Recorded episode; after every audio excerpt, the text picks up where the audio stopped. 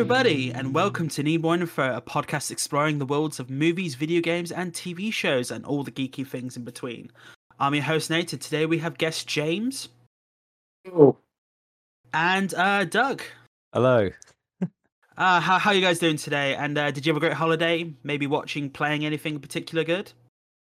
yeah, Yeah, it's been nice, nice break for me. I'm still on holiday, still not going back to work till next Monday. So, uh, Yeah, same here. Um, pretty awesome.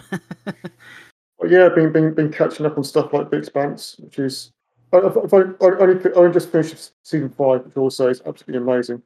Um, oh yeah, yeah. No, I uh, I still I'm sorry. No. I was going to say, I'm uh, holding off on the se- season two. It's fully out. No, yeah, I'm I'm I'm exactly the same. Season six, I thought it was all dropping at once, but it was more like uh it's coming out weekly, so I was like, nah, I'm probably just gonna wait till the end of the season. But I the Expanse is one of those TV shows that just makes me think Mass Effect could work very well as a TV show if it done that way. Like, you know, a bit more sleek and everything, because you know, the Expanse is more grimy and dirty. It's more Mm. like the Star Trek, Star Wars side, because obviously Star Trek is more utopian and Star Wars is more dystopian, and I feel the Expanse is like that side for Mass Effect, like you know the designs of it and everything. And uh, yeah, Doug, how about yourself? Yeah, I've been um it's been been a decent holiday, fairly chill. Like I was a lot of it was just uh, reading actually, but um I did find time.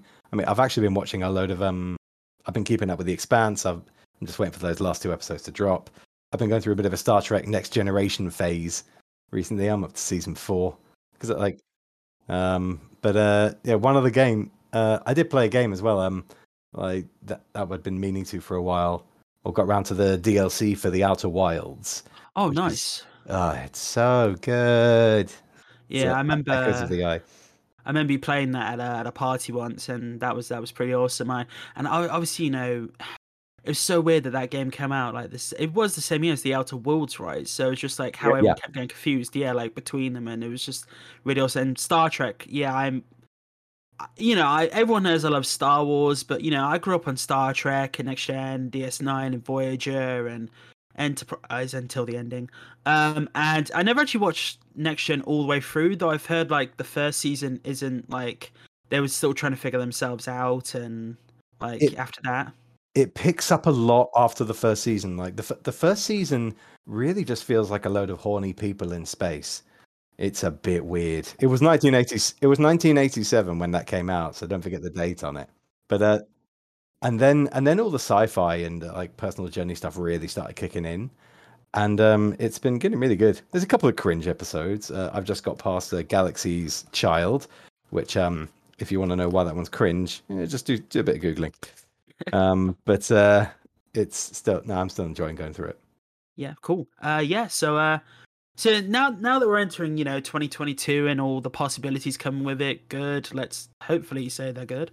Uh, we thought we'd take this opportunity over the next few weeks uh, to look back on the past year and find out what each of our top fives were for 2021. As well as a few honorable mentions, this includes movies, TV shows, video games. And we're going to be starting with the uh, top five movies. Uh, honestly, there's been, I feel 2021 was like sort of like the catch up year, essentially. Like 2020 just like halted a lot of stuff in like the entertainment industry. Everyone went, "Oh God, what are we going to do?"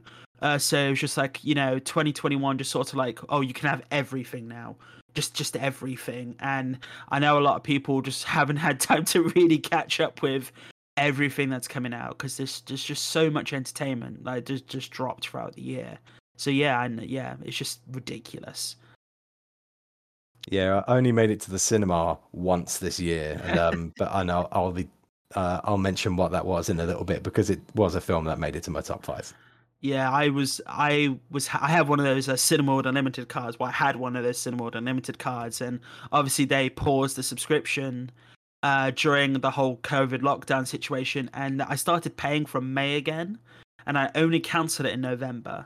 So, and I didn't go at all in that time.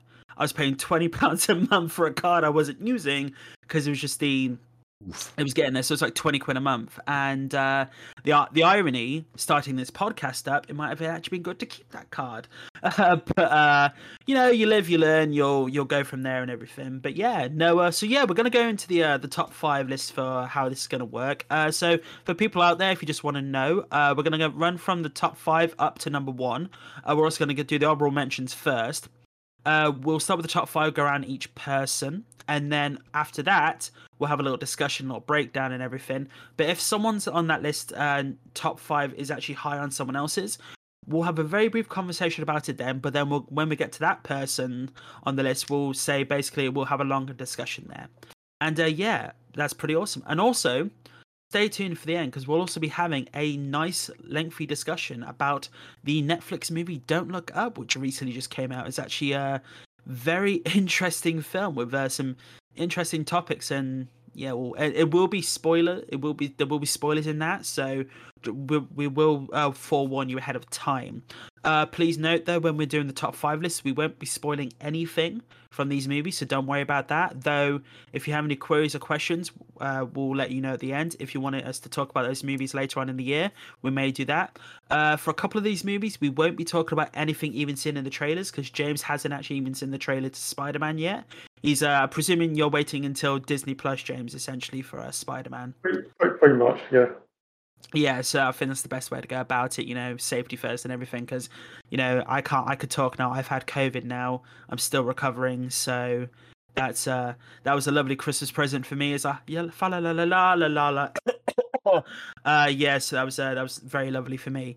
Uh so yeah um let's uh let's start with our honorable mention show i don't know if you guys have any any honorable mentions yourself i do myself but uh, uh, let's let's start with James and then Doug and myself. So, James, do you want to start us off? Uh, so I've only got one honorable mention, and it's for the top five movies. Uh, so this is it's just part of a franchise that I that I love, and I enjoyed watching this film. But I'm a little bit I'm a little bit skeptical about some of the choices they've made in in, in uh, adapting this franchise to the screen. Um, it's probably one of the reasons why it doesn't quite make my top five. Um, and that's The Witcher, Night Notable um, animated film. Um, I must say, I really did enjoy. I really did enjoy that, but um, I think it was more of a case that the top five that I have, uh, they're all just uh, just better films. Um, but it was definitely interesting having a prequel to the uh, TV show. Uh, it was definitely uh, definitely interesting. No, I get you there. No, that's actually uh, that's actually one of the uh, honorable mentions on my list as well. Actually, uh, it was really interesting the fact that like Netflix is pump like I think they found their Lord of the Rings essentially. Like they found their big fantasy series, and you know with the lovely Henry Cavill and everything. but like the animated film itself was absolutely brilliant. It was um just trying to remember who exactly anim- I know. Oh, actually, that was it. Studio Mir, Studio. Uh, I think it's pronounced Mir. Actually, did the uh, the animation for that, and they did they did the um they did some of the work on the Legend of Korra series. They did the Voltron Legendary Defender. Um, they did Dota, uh, which is one of the more recent things. Obviously, Netflix is getting more into their. They're really pumping out their video game animation stuff, which is we'll definitely have a discussion of that probably later on as well in the TV show section. Uh, and they also did a uh, animated show called Kipo and the Age of the Wonder Beasts and Mortal Kombat uh, Scorpion's Revenge. So they've really been like pumping out their animation. And yeah, I definitely agree, James. It's a uh, it's an it's definitely an interesting uh, movie. And I was actually quite shocked where they went with the uh, narrative towards the end. Obviously, not going to go into spoilers for some people, but and the movie's actually quite lengthy. It's like an hour and I want to say an hour and forty minutes long. Uh, or it's just it's just actually no, it's just under an hour and a half. But like the animation's beautiful. Um, it's actually produced by the uh, by the showrunner of uh, The Witcher, uh, Lauren Schmidt uh, Hissrich. So that's actually pretty awesome. But yeah, no, I definitely agree, James. Yeah, awesome. Uh, Doug, have you got any honorable mentions yourself? Yeah, I've got two. I think I want to mention uh, one because it was a film that didn't quite make my list, but I really enjoyed, and the other one which I didn't enjoy a lot, but I think is really a good one to talk about. So the one I liked, like, so I like, I enjoyed Shang Chi and the Legend of the Ten Rings. So I only saw it fairly fairly recently, but um, it was a that was a good fun Marvel film. It was a little different. The action in it was, it was refreshing. Like um, you, it felt like it had a lot of the um, it felt like it had a lot of uh, fun and the pull of the, the old martial art films where like the act it was coherent it was underdoggy and it remained interesting the way it pulls in pieces of the environment that was that was good i mean it did get it did get a bit um it did get a bit uh overly Marvelly. vfx it got a bit marvelly at the end as like I can, uh, Yeah. I, I could, I could definitely say that it is in my top five. So that's, c- Yeah, yeah. I've definitely, I've definitely got some, some like I, I definitely agree with you a lot on a lot of that. I actually did include it in my top five. We'll get when we get to that, but I It definitely does- agree when it gets to the end. It's funny. It does feel like almost every so many things that Marvel release now are really good, really interesting stories that just get a bit marvelly at the end. Even like WandaVision as a TV series was the same. It feels like they kind of have to do it to pay someone off. Uh, I'll very quickly mention the other film, um, which I wouldn't be surprised if you want to do a longer discussion about another time. That film is Tenet. And uh, Oh, Tenet, I I didn't really enjoy it a lot. I thought like um like uh, I thought Chris Nolan was doing some very like it it was a nice puzzle he was creating um with the way things are. And part like I'm almost more interested to try and start like drawing flow graphs about the film like rather than I would of the actual film because it was it was strange. It felt like it lacked a lot of character and charisma even though the sci-fi aspect of it there was a really interesting concept but I don't think it delivered a story on it. So it's a it's not a film I liked loads, but I find it interesting to talk about.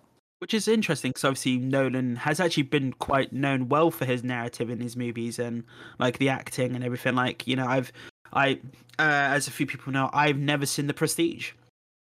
I've Oh. which is really uh really uh, Well, weird but- for me because I'm I'm a huge fan of like the all the actors in it, but someone ruined the film for me before I saw it. So it was just like that's one of those films, like you know, Sixth Sense, like those sorts of films.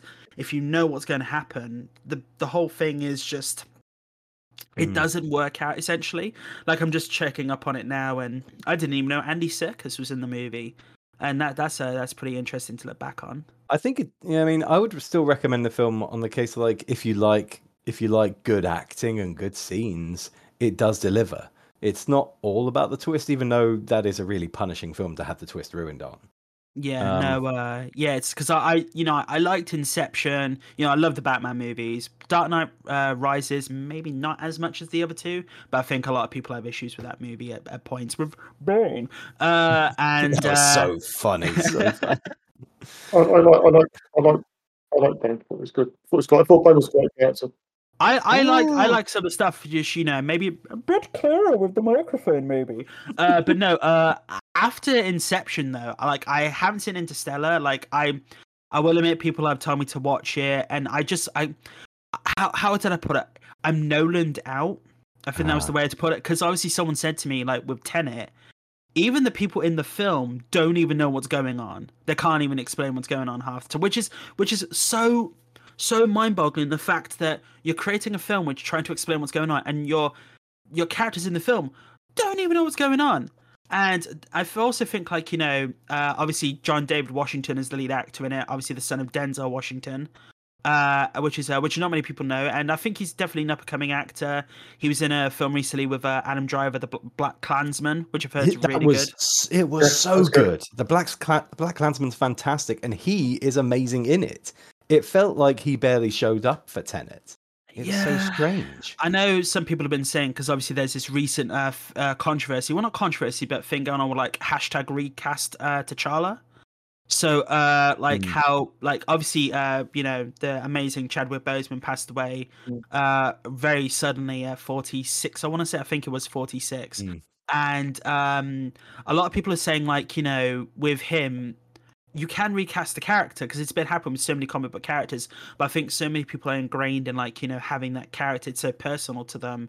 And it feels very like hard to do it. But obviously, um, even uh, Chadwick Boseman's brother has come out and said, recast. I, I believe there was an article that said basically recast character. Like, you know, the character is a legacy and Chadwick won that as well because you, you don't want to lock a character away who's so integral, you know, in black culture to in Marvel films. The, the big, well, outside of the only other person outside is probably Blade, like leading role.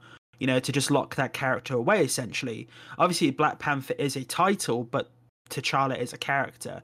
And uh, John David Washington is actually one of the actors that people have suggested for that. Maybe that's a discussion later down the line. But uh, yeah, no, Tenet though. Uh, the one other person I'm definitely rooting for is um, Robert Pattinson, because obviously you know he's been he's he's no more sparkly vampire anymore. Uh, he, you know he he's becoming a, such a great actor, and people have been like still see him as the Twilight Boy, everything. But he's done some amazing movies, and I've I think this year I have seen The Lighthouse. That was Oh. God, Jesus, that film and William William Dafoe as well. Like Yeah. that, yeah, that's um, that's That was an that was an acting film. That was Oh, so yeah. good. Yeah. Uh, but yeah, he obviously Acting. acting.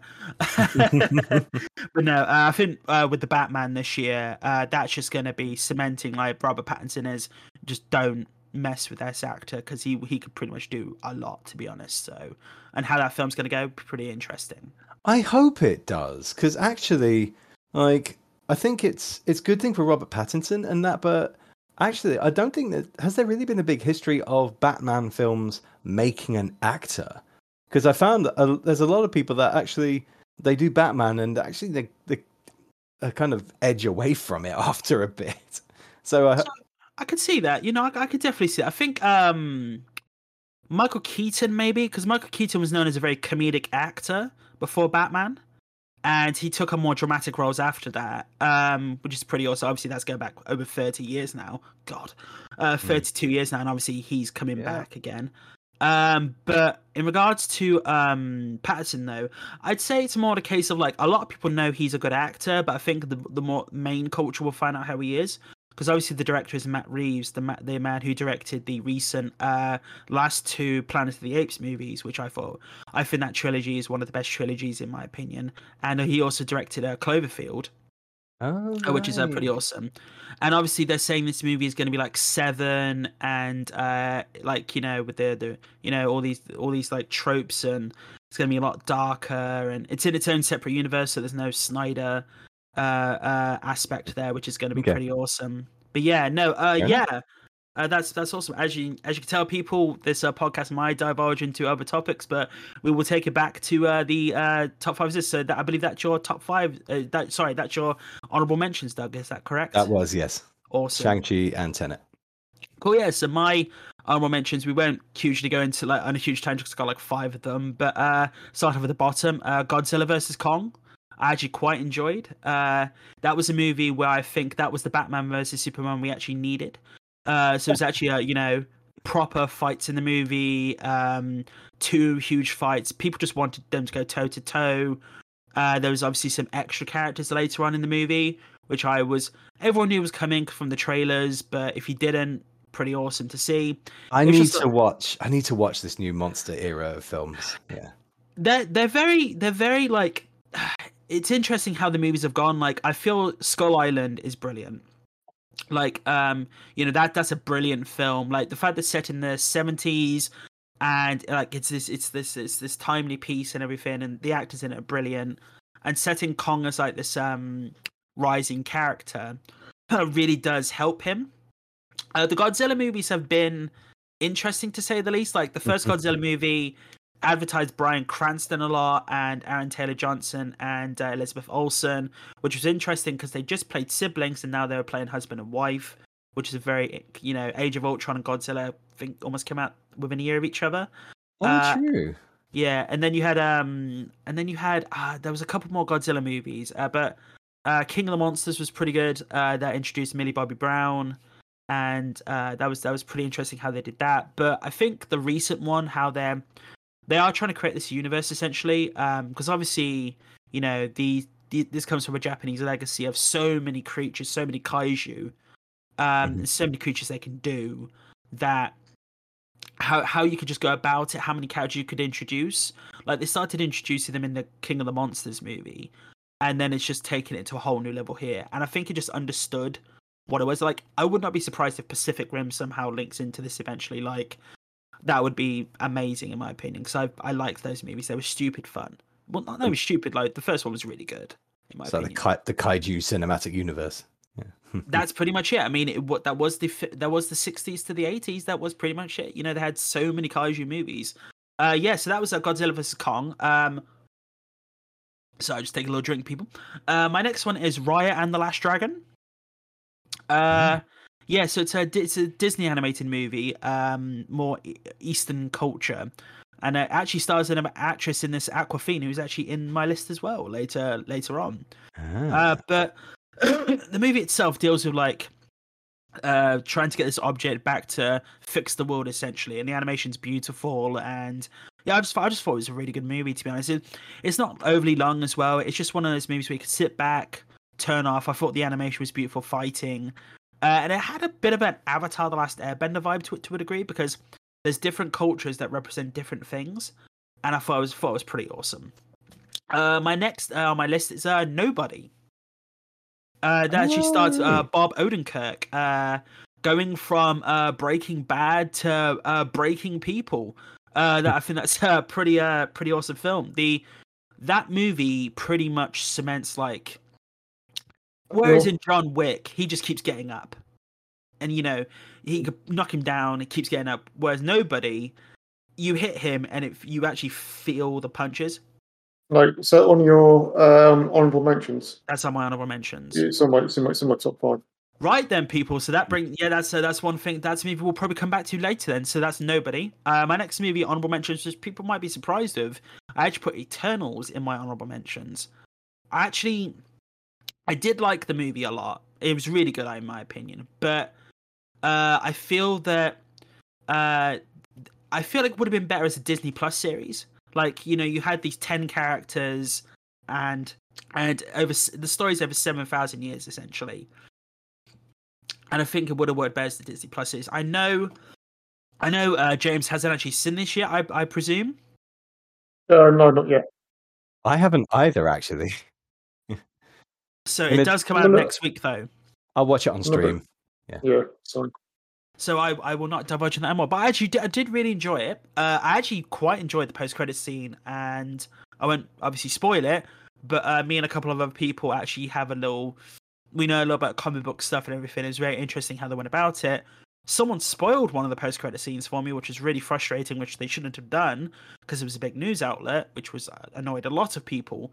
But when you see it, maybe it's a conversation we can have later on because it's it's definitely an interesting movie to have a conversation about, to be honest. And the amount of actors in like Sam Hayek, Angelina Jolie, uh, Richard Madden, you know, all these people, and just how it goes. And my fun one, obviously, uh, The Witcher: Nightmare of the Wolf, which obviously we uh, just had a discussion with James about how the animation was uh, really awesome. I actually really enjoyed the movie. But yeah, that's uh, that's our honorable mentions, people. I I want to chuck in actually. Now you mentioned Pixar, you got me thinking a little bit. Uh, I also want to chuck in one more honourable mention. Um, maybe not last year, but right at the end of last year, so I think it counts. And that's Soul. Um, Nice, yeah. So yeah, I- I'm Yeah. going to say it just misses out my top five, but uh, that, that is a really good film. I do recommend it. I nearly, I nearly added that to my list as well, but I thought that was a 2021. At least I think it was. But um, 25th of December. Um, well, according, straight, straight on to release, but according to Wikipedia. Um, So uh, I probably did watch it in 2021 then. So you know, yeah, I'll, I'll, I'd happily call that an honorable mention too. It wouldn't be my top Pixar, but it was a, it was a really good film.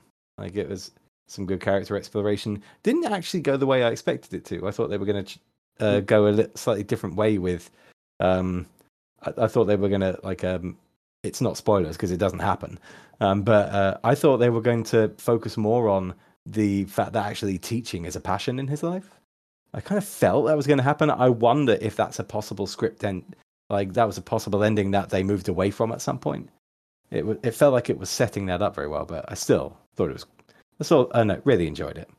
Yeah, no, I totally agree. Uh, it's a great film. Obviously, Jamie Foxx and Tina Fey, and actually a lot of different. Like even Graham Norton's like one of the main characters in that movie, which I thought was absolutely hilarious. But yeah, I do agree, James. I, I actually forgot that film came out at the end. And actually, I thought it was 2021 as well. But so yeah, that's our that's our honorable mentions, people. Uh, if but yeah, let's let's get into our top five, shall we? So uh, let's start with James again. my number five um, is for Long Halloween, part one and part two. Uh, a uh, DC movies, Batman Long Halloween. Um, I'm not a massive comic book reader, but I do enjoy the uh, DC uh, animated movies that they do. And yeah, I, I, I, I, heard that the Long Halloween was one of the uh, better comic ones. and I really enjoyed the enjoy, enjoyed those films. It was it was a nice little kind of uh, mystery, and uh, yeah, it's decent. Honestly, the the DC animated, like I feel DC, like up until recently, and obviously Marvel's If series has just recently come out, but Marvel has killed it pretty much in the film department. DC has been more spotty, whereas I think in their um, animation, like DC have been the king pretty much. Like in their TV shows, obviously the classic animated Batman series and all the recent iterations that come up to it. Also, funny enough, DC actually started the multiverse first on screen, so you know Marvel started later. but no, obviously that movie stars um, Jensen Ackles, who finally got to play Batman after seeing it in Supernatural.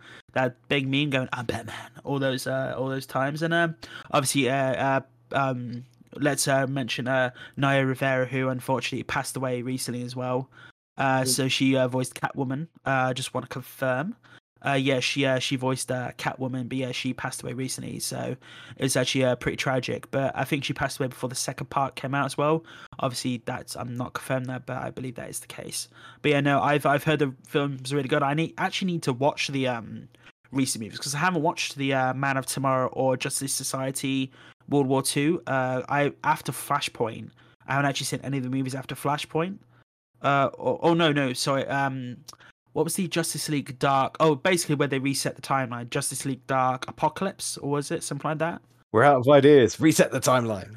Do you know what? That's yeah. how it works. DC. That's how they did it yeah. in the comic books. Like 1980s, there were so many different titles. They went, just do it, just wipe it, just wipe everything, just do it, and they just wiped. They just had they had a they had a character called the Anti Monitor, eat all the universes and then just crap one out, and that was the that was the new that that was the new universe. And yeah, that's how the Silver and the Gold Age and all that stuff in the recent age happen. Amazing.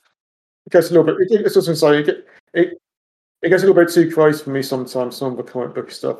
I, am not such a fan of the Justice League animations, but the Batman animations they do do some good uh, good storylines there.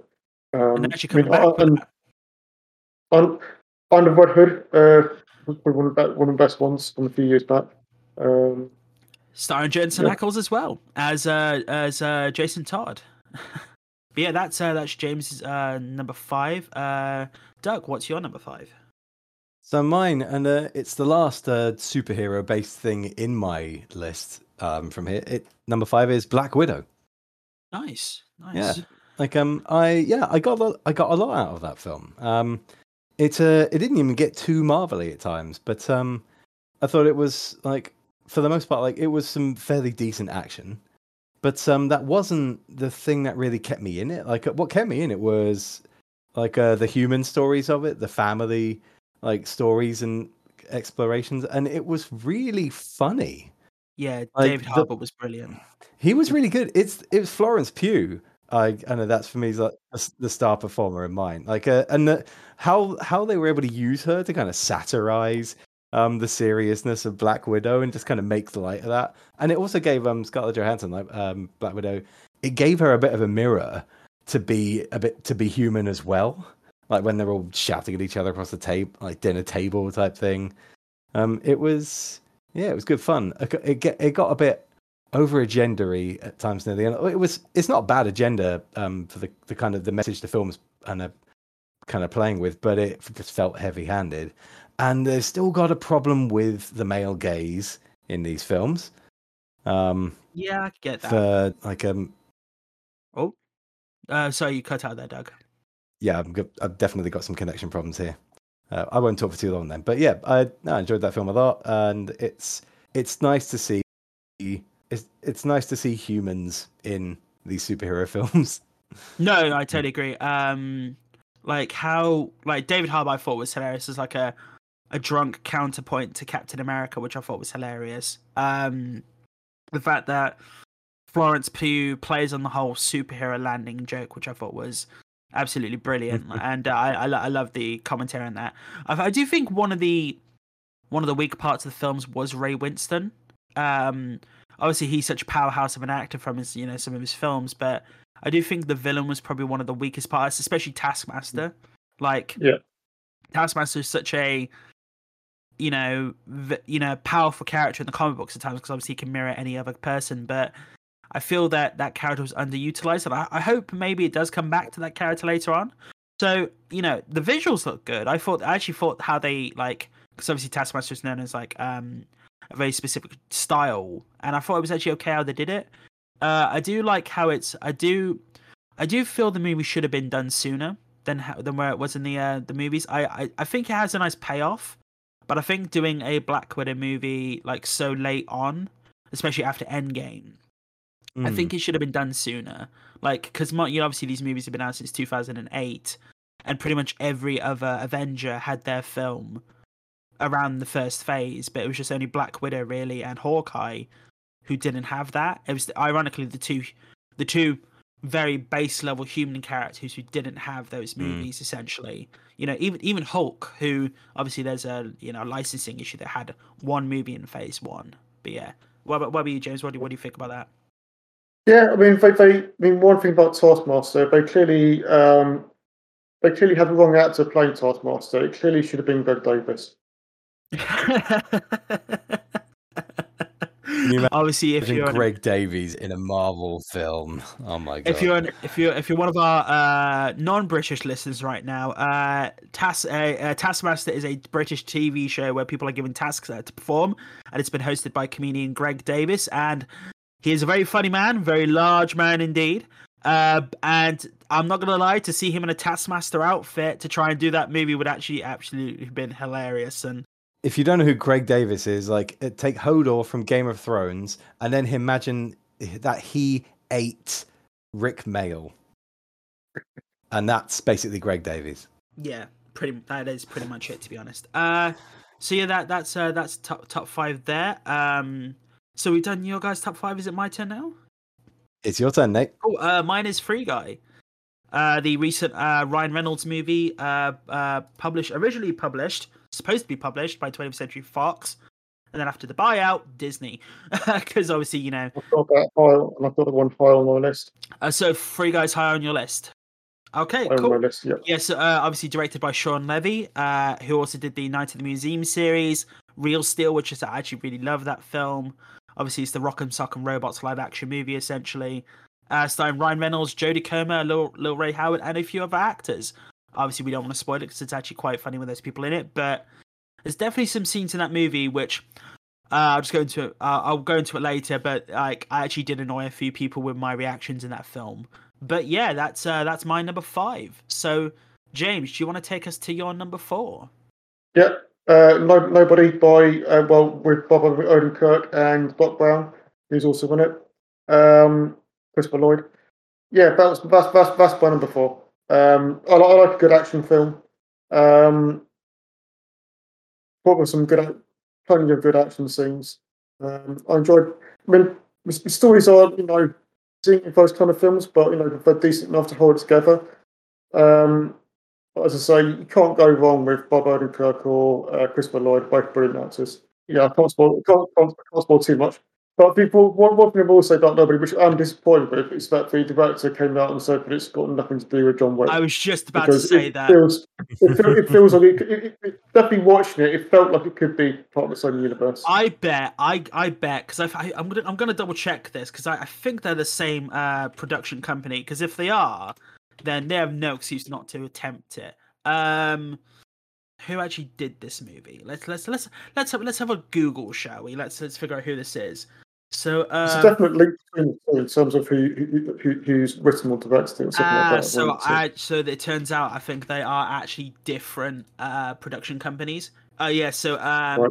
nobody is Universal and uh John Wick is Lionsgate. So unfortunately, you know, I definitely agree with you, James. Like some some of those the, the scenes in that movie, even some of the scenes in that movie are pretty much almost John Wick essentially, and even some like the narrative choices definitely could be linked easily. You could easily tie back to that and link it up, and how it goes from like such a, a com- like even like a very slow paced comedic beginning to see the build up of this character essentially break his bonds essentially like who's just you know who who just wants obviously without spoiling too much uh, but you see you know trailers and stuff like that but you know it, it, and the rawness of the movie like you you feel every punch like whereas some of the fight movies you get these fight scenes where they go for 10 minutes going through buildings through floors and they get back up dust Yeah. themselves off in nobody like it is pretty I mean, much in, in, in, I mean, Nobody, you basically see Bob Odenkirk's character, who starts off as being a fireman,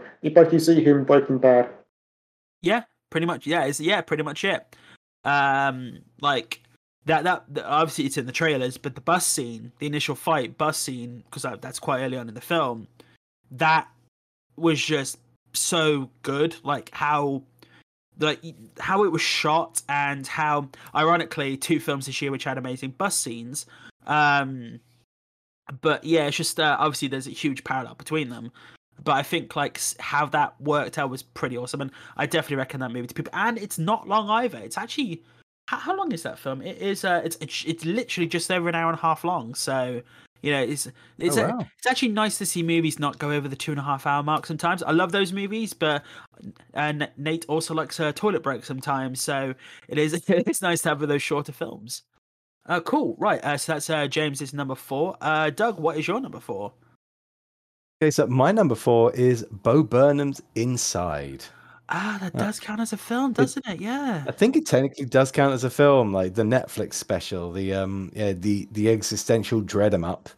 Um, it yeah, like I think it there was there was so much to talk about in it. It's um, there's it was quite a it was such a I think it's such a powerful experience for so many of us for so many reasons. Like it was just so timely, so much being about us all in the kind of isolated way we are as like a, an, in the lockdowns that we are co- constantly going in and out of at the moment. And hopefully hopefully this episode will sound really dated if it's ever referenced in a couple of years. But um but it's also some yeah it was some good kind of close to the nut reflections on like the other kind of isolations and um the kind of drowning in the internet and information and like and a and a gratification and other people's expectations of us and all of these all of the anxieties around it and it they're so nicely done musically done and it was such a piece of work for someone to do pretty much on their own in a room just with some clever lighting well and good material i think and it it was it was a really powerful watch some of the songs still stick with me and it was and it's a really impressive achievement so yeah bo burnham's inside for me at number four I actually like. I'm not gonna. I'm. I'm gonna admit I've only seen half of it. For some reason, I stopped halfway through. I think it's because I was watching at one o'clock in the morning, and it got to like a very heavy part of one of the songs. I was like, oh, I'm too tired. I can't focus. I'll come back to it later. And yeah, it, yeah heavy Yeah, and it's it's interesting because obviously, you know, it does have a reflection on him turning 30 um and everything. And there's another film uh, last uh, come out last year. Unfortunately, I never got to see it in the end, but I actually do love some films. Uh, Tick Tick Boom. It's actually about um Jonathan Larson, the guy who uh, created Rent.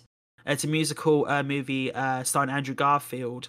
Um, actually about his life before um uh, who obviously unfortunately passed away. Uh, he was uh, 35. He died of a. I, I, I won't specify what he died from because I can't remember off the top of my head. But no, yeah, that movie actually does have a an entire song about like you know turning 30 and where your life is at that point and everything, and actually has like a nice, a really nice parallel to that. I was actually I'm actually just dawning on me now about that. Um, I'm I'm kind of sad I never saw that film during when it came out. Uh, Tick Boom. Uh, definitely a film I'll be watching because Andrew Garfield is pretty much an amazing actor and he can do anything he wants.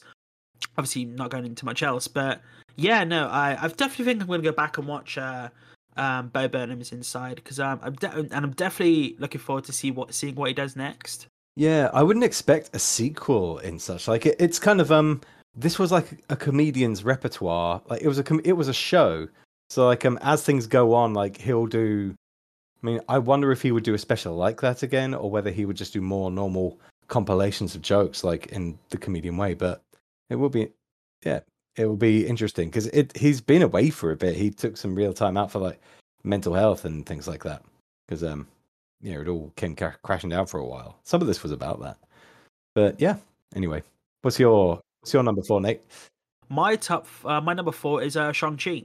Ah, we're back to the Yes, yeah. we've uh, yeah. So obviously Shang Chi came out in uh, September this year. Uh, Marvel, uh, recent Marvel movie directed by Daniel Destiny Cretton, starring Simu Liu, Awkwafina, and Tony Leung, and in a great performance as the uh, not the Mandarin, or is he the Mandarin? Uh, there's a nice little uh, in in way in that movie about that. Actually, to be honest, um, but yeah, no, uh, brilliant, brilliant film. I de- going back to what you said earlier about about the the martial arts, Doug. I I definitely agree with how that movie is. I think out of all the Marvel films, comic book films we've had thus far, that pretty much is the top. To be honest, I think the the fight coord uh, fight stunt team in that film should just be consulted on every other Marvel film going forward because it would maybe maybe consulted to a point because obviously Shang Chi is supposed to be the the best martial artist in the Marvel universe. He's supposed to be the top tier top tier person, and I think like that movie definitely reflects it. And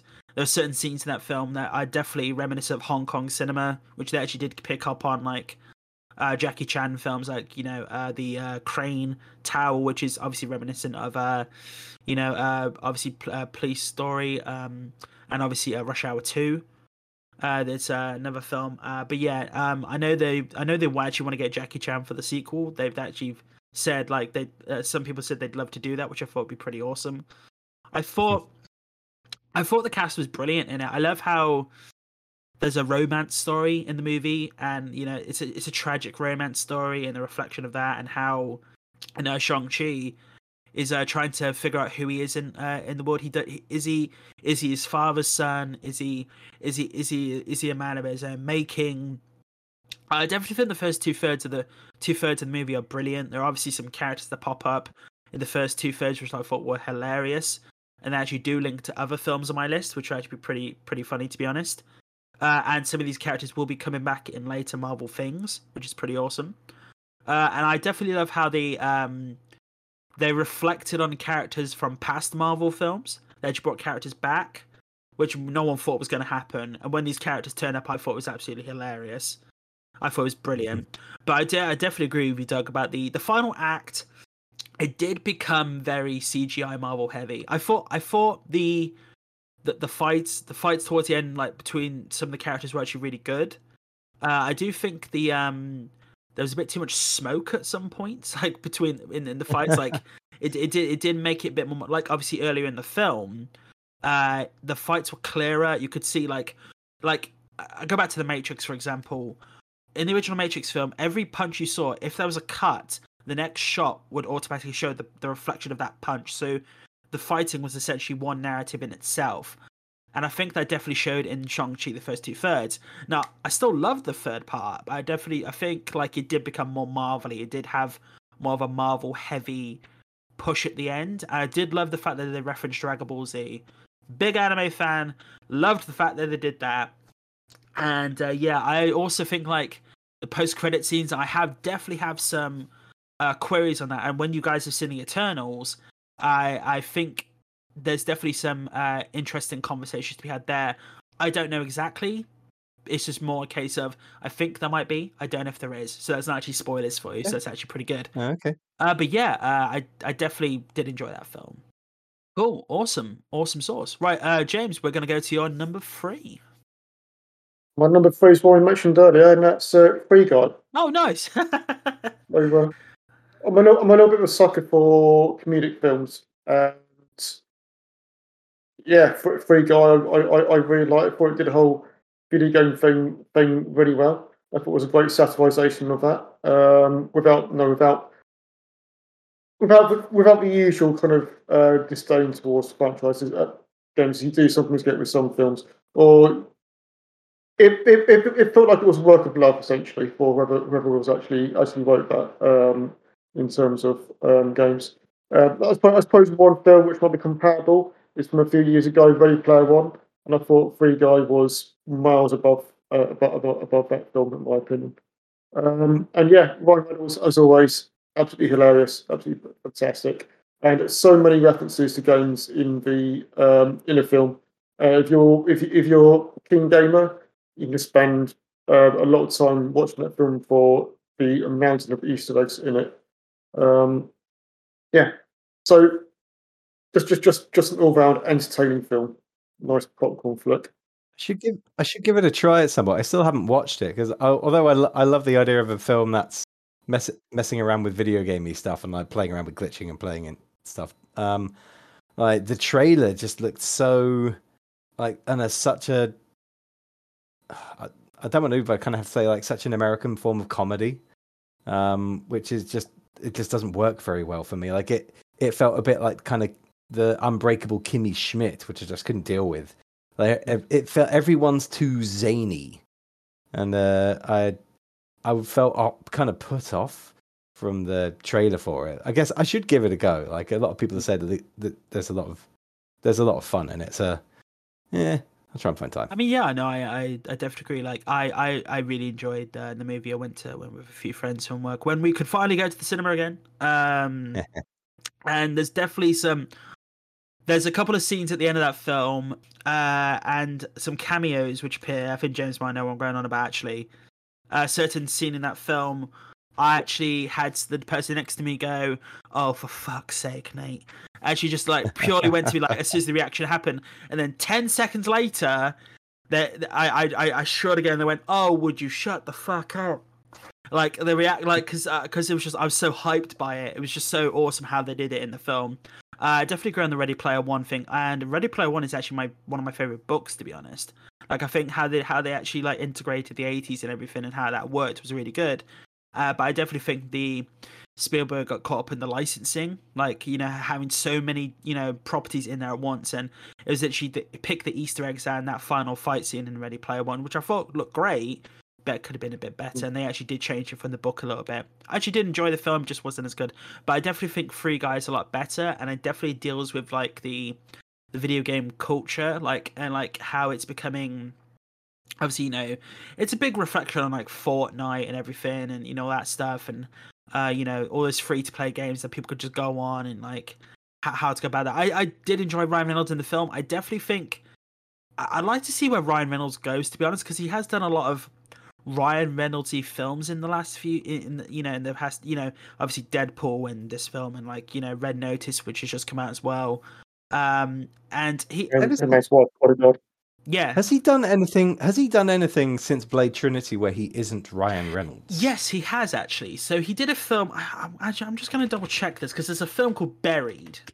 It's it's, it's okay. it came out like 2010. So actually, is that the one where he's in a coffin? Yeah, I I, I watched that film yeah. once. So I was like, no. Yeah, so Blade Trinity came out in 2004. Oh my god, that's so old. Yeah. Oh my god, I didn't realize it was almost yeah. 20 years ago now. Um, I'm sorry. Yeah, so that came out six years later, and I've seen Buried once, and I have a claustrophobia after that film because, dear God, he, yeah, he, he to be fair, he has done like, yeah, obviously, you know, he's done like romantic comedies, and I think you know he has done a few serious films as well, and I think he's a brilliant actor. Um, and I, you know, I do really enjoy his work, and I definitely think you know he wasn't as Ryan Reynoldsy in this movie, but it was because obviously he's he's a character learning who he is essentially, which I thought was re- really good in itself.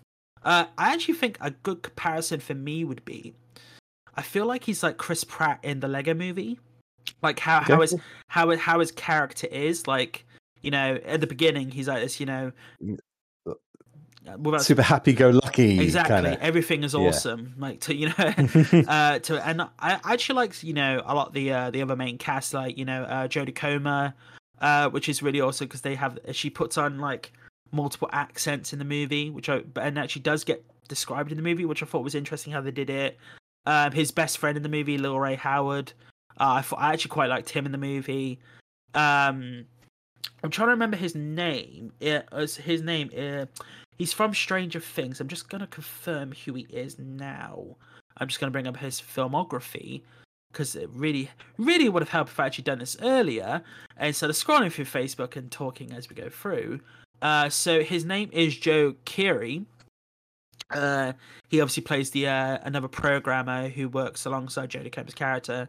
I actually did quite enjoy him in the movie quite a bit. Uh, there are some other actors in the movie which are pretty awesome. Uh, I'm not going to mention who because that's spoilers in itself. Uh, but it, it's definitely like hmm. a reflection on somehow the stereotypical game developers might be, which is actually which is actually quite funny to be honest.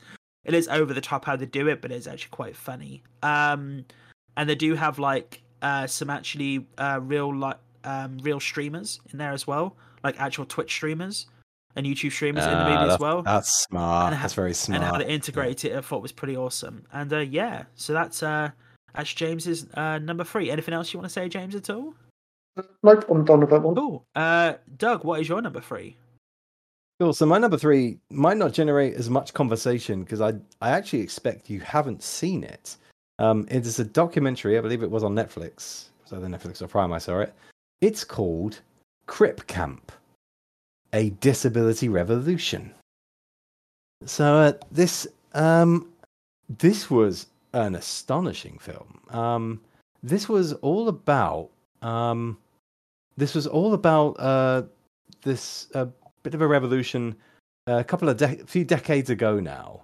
Um, so in the seventies, there was a camp, a summer camp where um, lots of disabil- lots of disabled children all went, and uh, they focus so much on it and the people from there, like interviewing people with all these disabilities, and like, they talk about how much they all loved Crip Camp because they could go there and they could be themselves. They all had like they well, like for so many disabled people, when they're in the world, if they're the only disabled person, everyone has a kind of wariness about them, and like no one's themselves. It's hard to connect. At Crip Camp, everyone was exactly themselves. Everyone and people people could make jokes about each other. People could play into their um and their conditions and things like that, and really connect. And so, and it talks about the, how this community um, fostered so much of the kind of spirit in and individual people that would then go on to be the real game changers. So, and you may have heard of, I think, uh, Judy Heumann,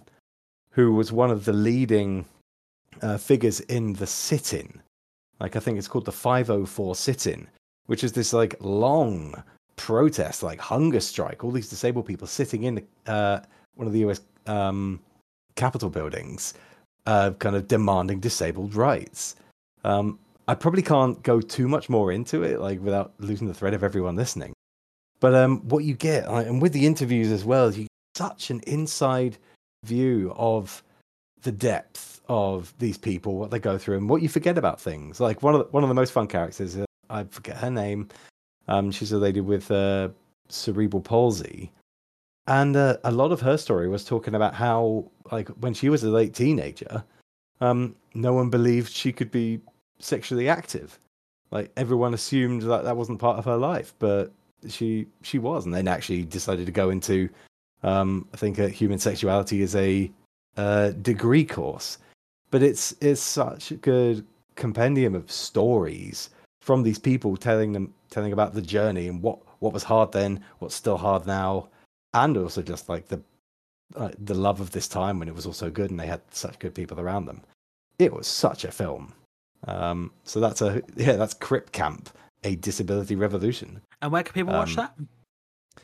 I think that one was on Netflix. Uh, let me let me just quickly figure this one out. Uh, yep, Netflix. That's where I've seen it. I'll definitely check it out, people. It actually sounds pretty good, to be honest. Like, um, it's really interesting. Like, I've actually been seeing a lot more of this, like, you know, uh, disability awareness and, you know, uh, um, you know, um, people are actually able, not disabled. You know, people are actually able to do things and everything, and also like, you know, you get disabilities which are invisible as well, which people aren't aware of. And I don't know if that that goes into that at all, like invisible disabilities which people are not reflective of, or Um, yeah, there's there's quite a few. I mean, um, the the focus of this camp was on much more physical disabilities, but there were also uh, some cognitive and also some which are even just harder to see and harder to take seriously. So, like fibromyalgia or various um uh, like Ehlers-Danlos or various pain conditions. Like there are so many pain and weakness conditions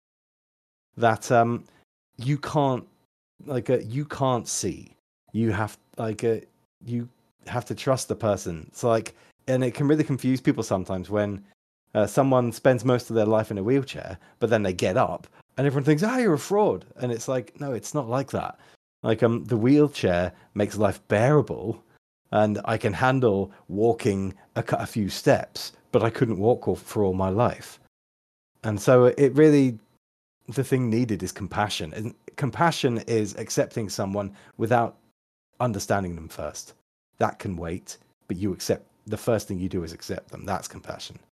yeah, it's it's, it's interesting how like people are very can be very unaware of that sometimes. Like you know, I know people who've been in wheelchairs or using walking sticks, and they think like you know when they don't use them, it's it's that person sometimes wanting to you know they, they might want to push themselves, like you said, you know if they can do it, you know, sh- not maybe just Yeah. show it for other people, but for themselves sometimes, you know. Um, Yeah. yeah, that's I so the the best one of the best things I have for thinking about disability these days is like what's what's the first word that comes to your mind when I say the name Stephen Hawking? I, I I'll be honest. I I I think of the voice. I'm not gonna lie. That was- it's the voice. You think of the voice? It's the voice. James, what James, what do you So, think? gen- uh, ge- genius. Genius. Genius yeah. physicist. Yeah, genius physicist. That's that's the same with me. And so like if and the, that is the difference between that is an able that is a person whose barriers have been removed. If not for like the work done to like um allow him to communicate. Like um like and that and it was a lot of work. Like uh, all the kind of therapy and education into how um I know what it took to build that technology and get him to use it and get it to work with him. And all the kind of the kind of work that was d- dramatized really well in um the theory of everything um that film from a few years ago. And is also the kind of work that charities like special effect do now. Without that work we would have no knowledge of that mind that incredible mind that person and now what he is is um he's not the he's not known for his disability he gets to be the genius that is what make that is what abling um gets to be Yeah, so But yeah. Uh, just to specify, um, which I definitely recommend checking out people if you are into looking into charities. Special effect is actually specialised in. and This is from uh, Wikipedia, just to um clear.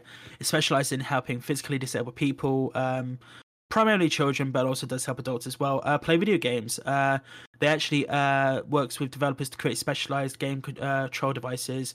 Uh, just to make more games more accessible, so people aren't actually left out, and uh, definitely recommend checking out, and uh, definitely recommend checking out that uh, that uh, documentary that uh, Doug mentioned. Do you want to mention one more time, Doug? yeah that's crip camp a disability revolution Yeah, and you can watch that on Netflix. So, so that's awesome.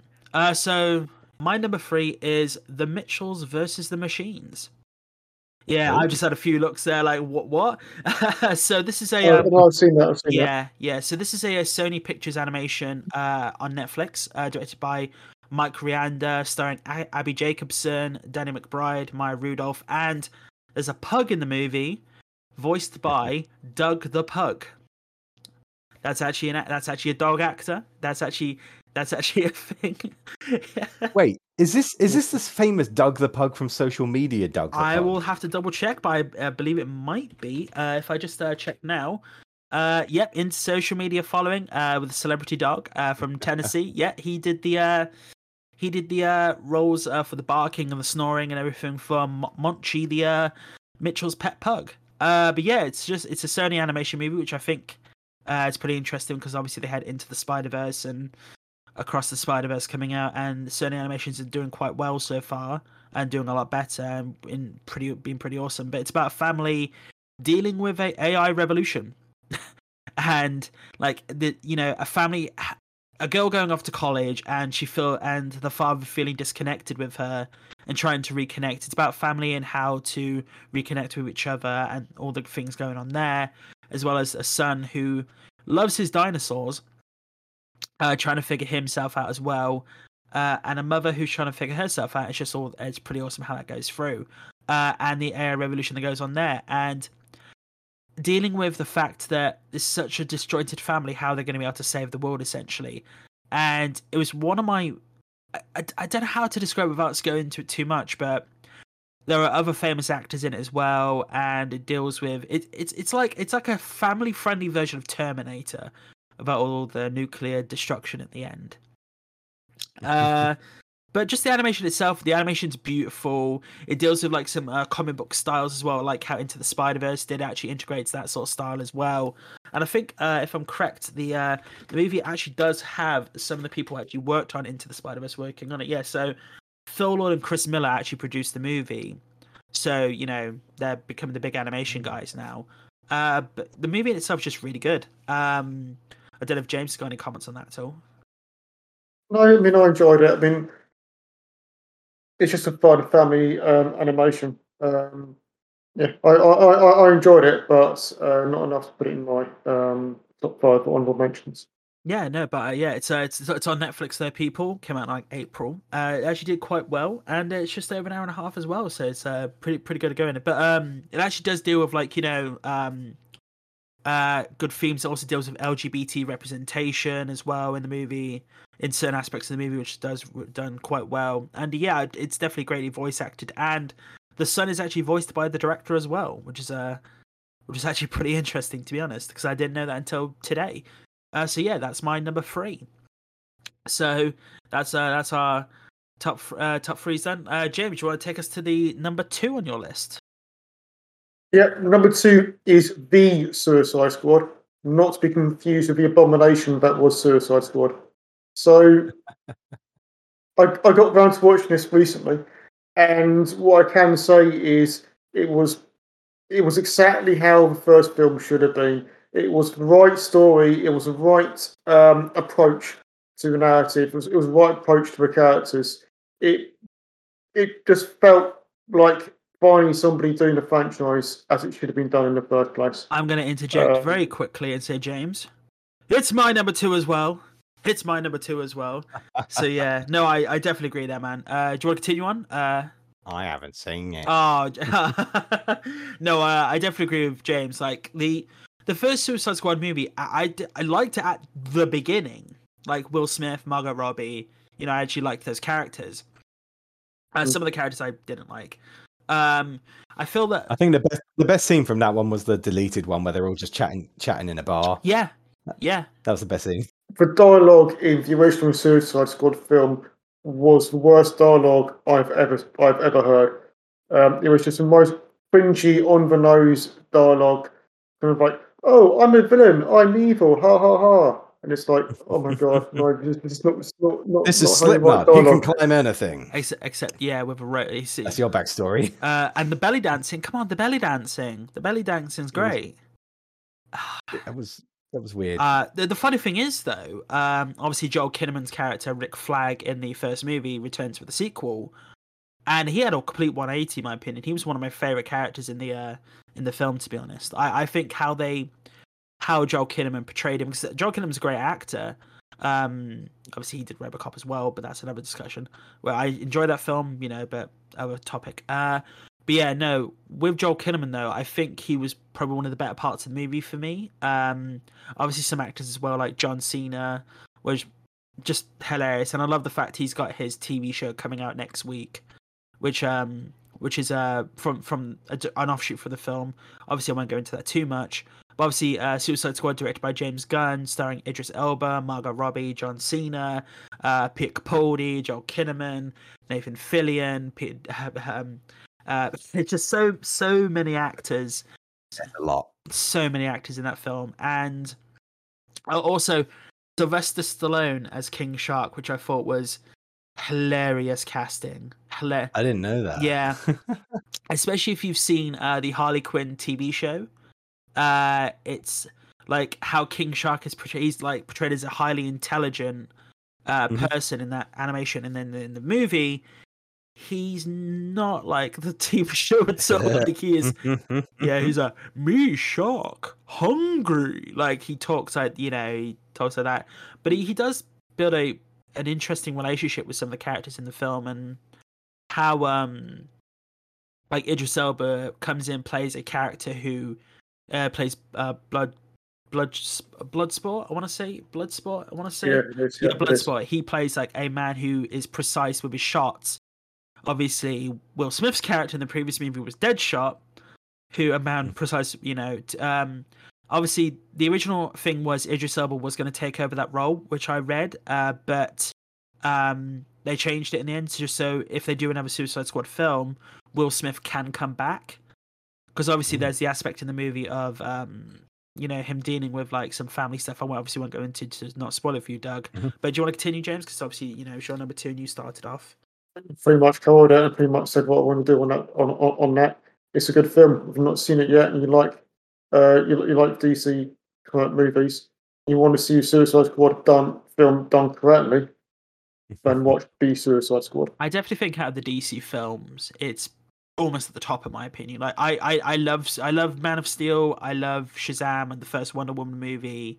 Yeah, I really enjoy those films, but I definitely think uh obviously when James Gunn left Marvel, obviously with the controversy that happened, but then he went back. Uh he came to DC and DC actually just went to him I think it was between six to ten properties. What do you want to do? They just went to what do you want to do? And you know, he could have done a Superman movie, it was said, but he was like, I want to do the Suicide Squad. It was like obviously he wants to do an R-rated version of the thing. So you know, he you know he grew up with the Suicide mm-hmm. Squad, and I'm presuming like I'm wondering if he didn't go to DC initially, like obviously doing the Guardians movies, we may have got Suicide Squad from him later down the line after he did the third Guardians film.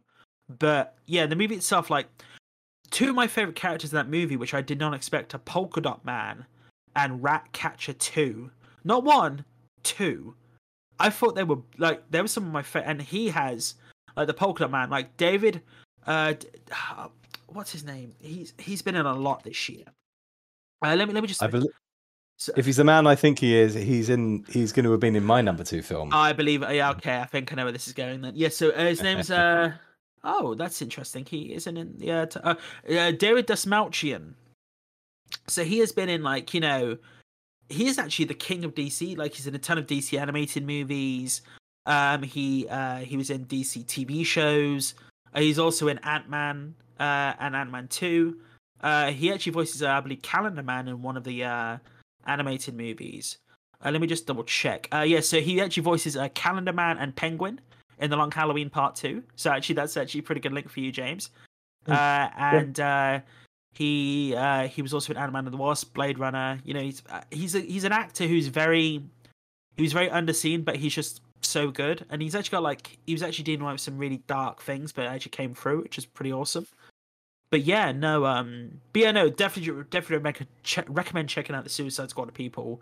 Such a brilliant film, so brilliant, and also definitely watch till the end definitely watch to the end of the film because it is it's one of those post credits things where it's just very funny how that happens. And I think I definitely think it's a a film to definitely come back to later in the year to have a conversation about. But yeah, I, I think I know where Doug is going with his number two. So I'm gonna guess I'm gonna guess things are gonna get a bit sandy now, Doug, if I'm correct. Just a little bit coarse and irritating, yes, and it and it did get everywhere. Yes, my number two is Dune. That is the one film I went to went to the cinema to see, like in IMAX as well. Um, I'm not usually someone who's mad about, but um, I um, I was satisfied to do so for this. Like, it's a film about big, broad visual vistas. I I really like the way Denis Villeneuve does sci-fi. Like he he takes large and oblique things and he just leaves the camera on them for ages. Like it's like uh, I yeah I got a lot out of that. It's um I had seen the 1984, um, I think it's 1984 um, uh, version from uh, David Lynch, and although David Lynch hates to come back at that project now, like, uh, I think it did help me understand the story a bit in Dune because like Dune is a strange Dune is a strange universe, but um, it was, but I. It was one of those films like when I go for a Denis Villeneuve film, what I want to do is just kind of I know sit back and just I know eat eat my miserable sci-fi, and I absolutely got that.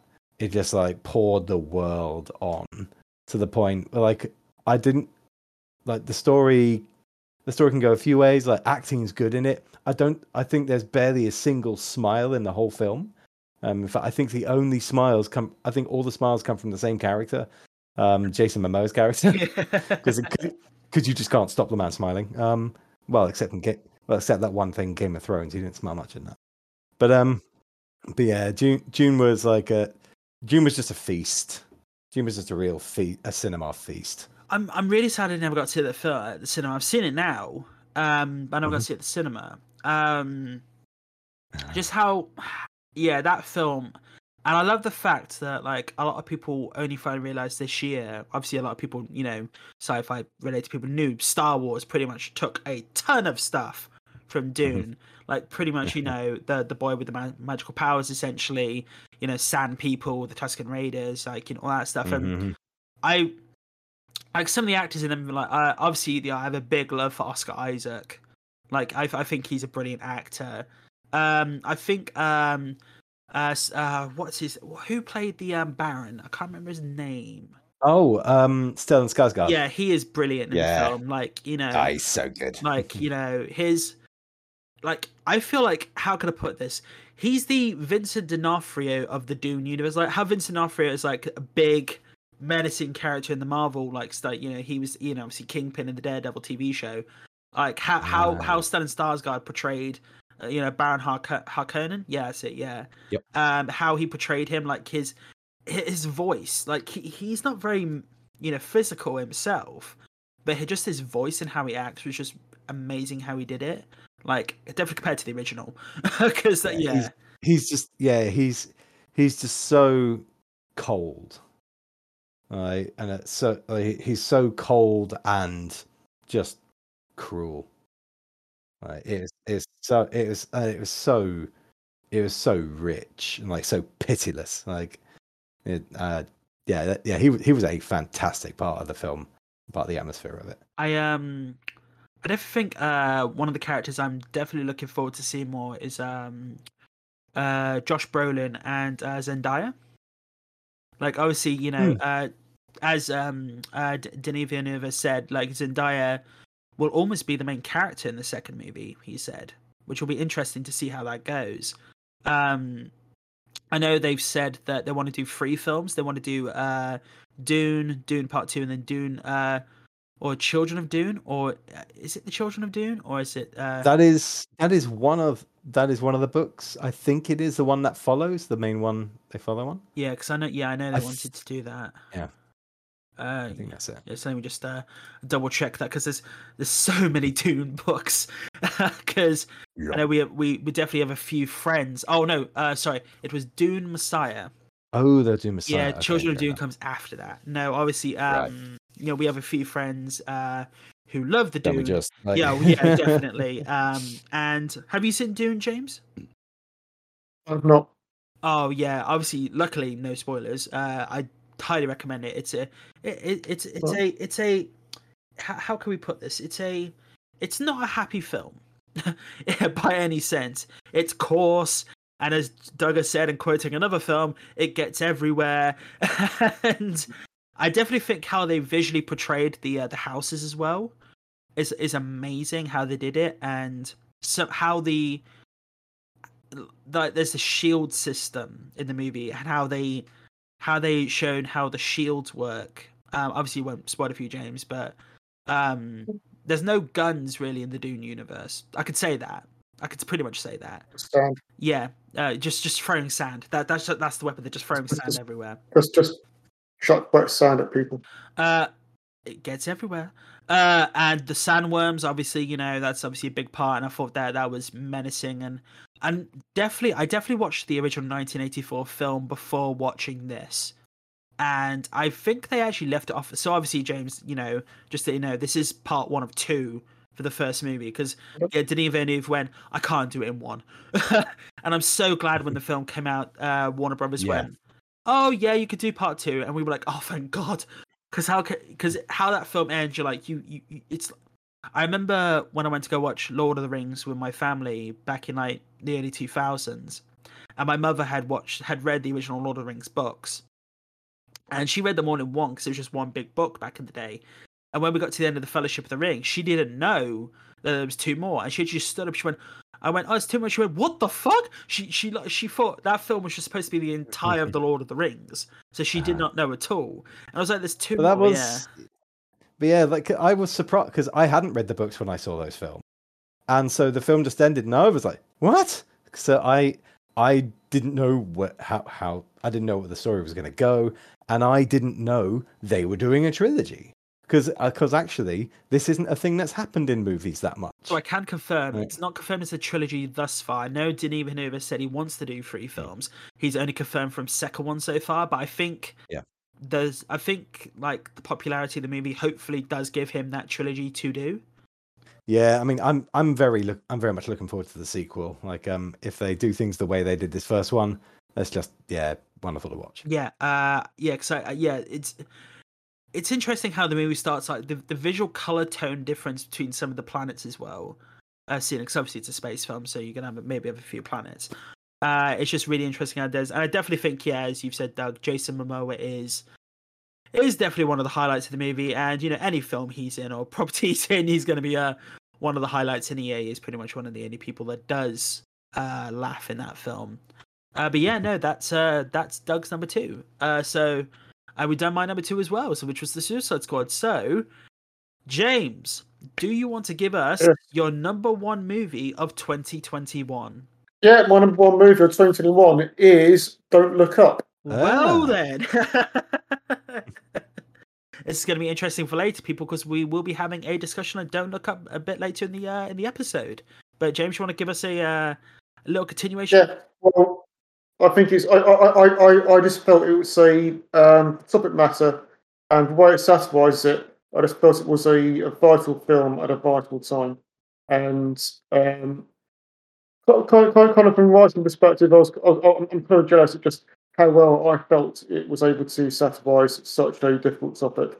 Yeah, I've seen it as well, and it was it was good fun. Like it was um, it was a very you can you you can kind of feel it's come from the same like uh the pedigree of Anchorman, um, in I know rolling back that way, and uh, it and uh, Adam McKay. It wasn't quite as it wasn't quite the same investigative um like a dramatization that uh Big Short and Vice were, but it, it was really fun. It was a really good cathartic watch for what so many of us are feeling in terms of the frustrations of when like think like things not being done when things need to be done and for the dumb distracted reasons.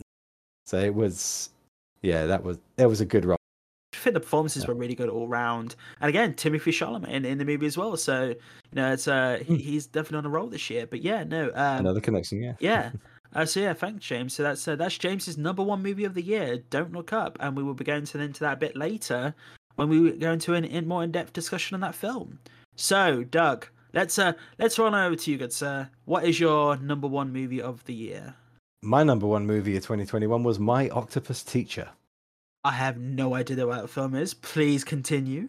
Okay, um, so this is this is a very this is a strange but highly coveted award-winning, which is a bit unusual for something like this. Again, it's a documentary, sort of like it's a story of um, uh, it was a man who had taken time out, a filmmaker who'd taken time out of the because he he was com- so burned out, and he got into scuba diving, and uh, and I think uh, scuba. Actually, no, it wasn't even scuba diving. It was mostly snorkeling and free diving. So he's not he's not got he's not using tanks and stuff. And um he's and he's down there with cameras a lot, just kind of filming the area where he's swimming. Like I think this was South Africa. But um while he's down there, he yeah, South Africa. He meets an octopus and ends up making friends with her. And is and has this kind of like personal psychological kind of growth and almost therapeutic friendship with this octopus over the course of like I know the time that I know this film documents.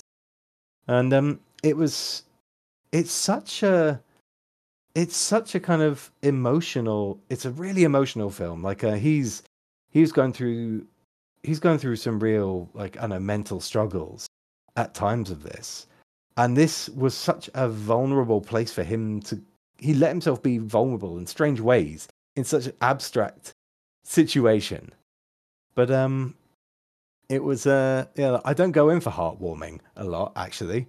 But um this film was astonishing in terms of just feeling the kind of reality of this because that's the thing it's quite a dramatic story a lot of it but it's all real um everything that's happening um, it's uh, it's an easy one to watch. It's on Netflix, um, and uh, it's going to be like nothing you've ever seen.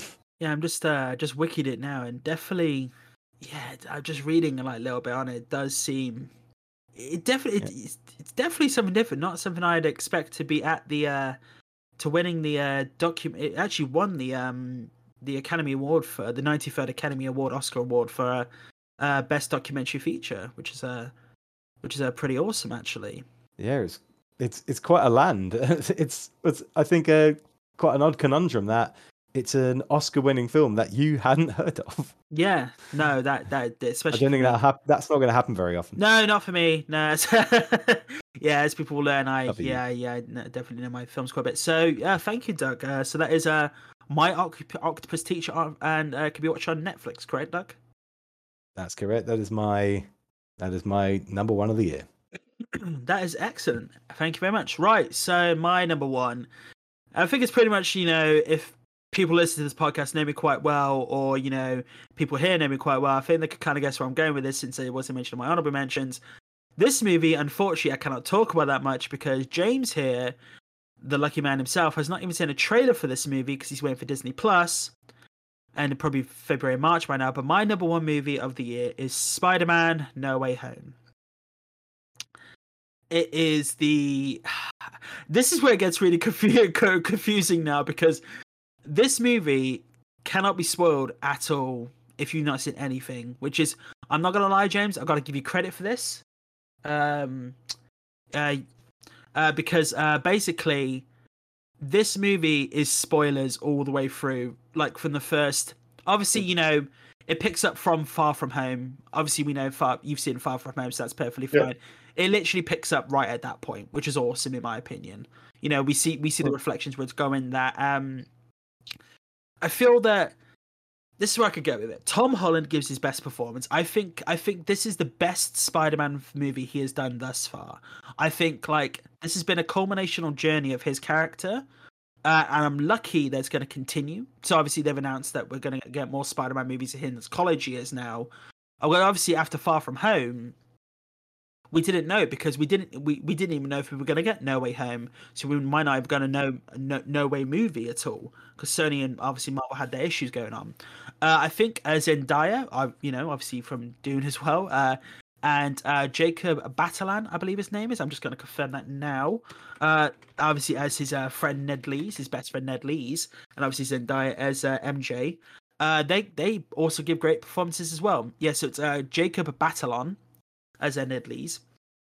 And uh, yeah, I I think the movie itself it's not uh, it's not it's a comedy at point. It, it has a it has a really good narrative, but at the one hour mark, I'll tell you this, it shifts. It goes from ha ha ha oh god, it just it just changes. And this movie is over two and a half hours long. So it goes from like it goes from you know light-hearted him dealing with the the repercussions of like the situation with um Mysterio in Far From Home, and then it goes on to dealing with um James is really struggling. He's hoping I don't say anything, and Yes, yeah. and I haven't seen it either, this is so what- this yeah, I'm trying to you're, say. you're flying pretty You close to the sun. I'm doing quite well with this though, and I'm I'm luckily I'm I can say obviously um Aunt May. I can say that. Because obviously, you know, she's in the other two. Uh, obviously, uh, Marisa Tomei gives a great performance. Um, but yeah, I think I think the acting in the movie is the best of the best of the home. Tri- obviously, it's been dubbed the home trilogy because obviously, Homecoming, Far From Home, No Way Home, and this is actually a discussion point in a podcast I like to do later on, a retrospective or a reflection on the recent Spider-Man movies and where they could go from there. Also, what your names conventions could be for those films. You've got to include one word in every one of the three films that could possibly happen, and I think that'd be pretty interesting to do that. To be honest. All right. We'll get. I'll get round to seeing it. Like, cause uh, right now I'm I'm just not going to the cinema at all because like it's Omicron season, Oh yeah, and uh, could be a and uh, so I'm yeah. Hmm. What's your name? Like, I don't call me Omicron. Yeah, it's it's all a bit easy. Um, yeah, I'll, I'll watch it soon. Like when it's on, whatever. Like, and I, I might have a chance in a couple of weeks. I think it's really awesome because um, you know, we've had like we've been pretty much Spider-Man up these last few years. Uh, we've had like, you know, the PlayStation Spider-Man games, Miles Morales. Uh, they uh, Tom Holland actually did state that they actually did include a fighting move from the Spider-Man PlayStation 4 game in the movie. I actually had to re rewatch it and I That's went cool. and I went, "Oh my god." And, but there's two in the movie. I was like, "Did he copy that one? Did he copy that one?" Uh, but yeah, I, I definitely think like you know, obviously Peter Parker's been on this journey. You know, he started in Civil War. Uh, he he became this like Iron Man 2.0, like obviously taking over from Tony Stark, and obviously there was a, a narrative theme of that in uh, Far From Home. But uh, the repercussions of that in this movie, I think, really work really well, and how it how it how it plays out. Like I'm trying so hard right now. Uh, it's so difficult because like Doug has Doug. Have you seen the trailers, Doug? I've seen the trailers, but James hasn't, so hold it back. Yeah. You'd seen the trailers. I could I could say so much more, but without saying anything else. Uh, Jay, right? You can't see this, people. James is just. I tried so much. I tried so hard to avoid all spoilers for us, and you've already you've, you've already said something which I'm not happy with. So What, what have I spoiled? You've described actors Well- and stuff that are in the film. So that- I'm not. I'm not just. oh, it's, it's, it's, it's, it's, it's more it's more about one hour mark. So I know I know I know this is Yeah. So, uh, Okay, I know this is- we let's let's wrap this up, mate. I think okay. before because we will do an episode on this. I have I'm done sure. an Icarus. I have. Luckily, I've skirted the sun, but I'm not flown into it. So luckily, I've burnt a few feathers and probably burned James's heart a little bit on that. And uh, I don't-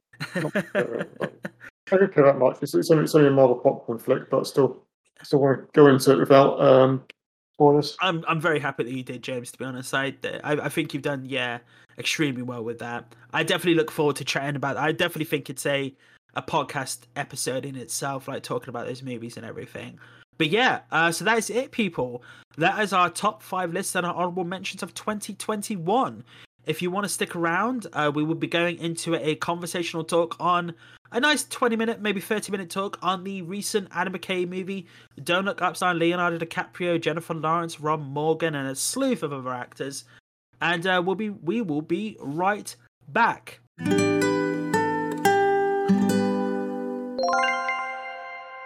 And welcome back, everyone. So, uh, I hope you enjoyed our top five movies of the year. Thank you, James and Doug, for joining me on that. We are now going to get into the actual in depth discussion about the recent Netflix movie Don't Look Up, directed by Adam McKay, starring Leonardo DiCaprio, Jennifer Lawrence, um, and a slew of other people. Uh, so, guys, let's get into it. How did we find this movie? Look, James, do you want to start? It was your number one. That's fair. That's fair. Just want to clarify on one thing: slew Well, of all then. people, not slew. Cool. So, um, yeah, no, I, I, I mean, I, I loved it. I just think, basically, I mean, for me, um, it was a perfect satire of such an important topic in such an important um, part of time. So I know the director, so I know the writer director uh, decided to uh, initially went about writing a film about climate change, but it also power it also disturbingly parallels um, a lot of the issues in the pandemic, which we all are currently in um, across many countries. So I, I, I felt it was just the perfect film in a perfect time. Um, very important message and highlighting a lot of very important um, issues and funny, but I know very Yeah, no, uh, dark sorry. humour way. Yeah, No, I was, I was literally, I was literally just going to say um, the fact that that obviously, you know, uh, this is actually a conversational topic. Uh, when we go into this podcast, people, we will go into, we will have like uh, discussional topics each week. We will have like you know in-depth discussions of movies. This just to make sure you are aware, this will be a spoiler conversation. So we will go into possibly discussions of the ending of the movie and events that take place.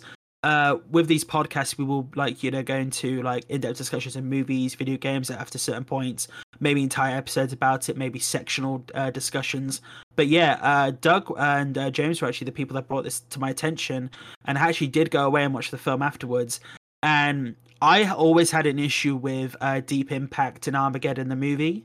Like honestly, those films scared the shit out of me when I was younger, and like no, yeah, you know, oh, Not yeah, exactly. And you know, as I've, you know, these guys know, there's a there's a story of me like when I was like younger, going on holiday, and when you look out in the ocean, and there's like a dark blue line on the horizon, and it's like the you know night is drawing in. It's just the the the sh- you know the lighting from the sea. My mother said to me, "Oh, oh my God, that's a tidal wave," just jokingly, but she turned back, and there was like a dust cloud of where I was. Like I, I just I just ran like a sand dune. I just ran and I just left Wow, mate. everyone. I, I was 13 years old and I ran for like almost half a mile probably. Like I could run at the time. Can't anymore. God, half a mile. Kill myself now. Uh, but um, no, we got back to the caravan and my mum just went to me, "Na- Nate, Nathan, you are an idiot, you know, because if that was a real tidal wave, where the fuck were you going to run to? You you you, you would not be able to. I was like, I'm going to take a chance. I'm I don't care, and that is my stupid, hilarious story of me when I was younger, and my mum likes to remind me of everyone. But yeah, these movies, like even like because obviously like apocalypse style films like 2012 and like uh Greenland, I believe it was recently with um Gerard Butler. This is that's definitely different to this. This is more of a satire.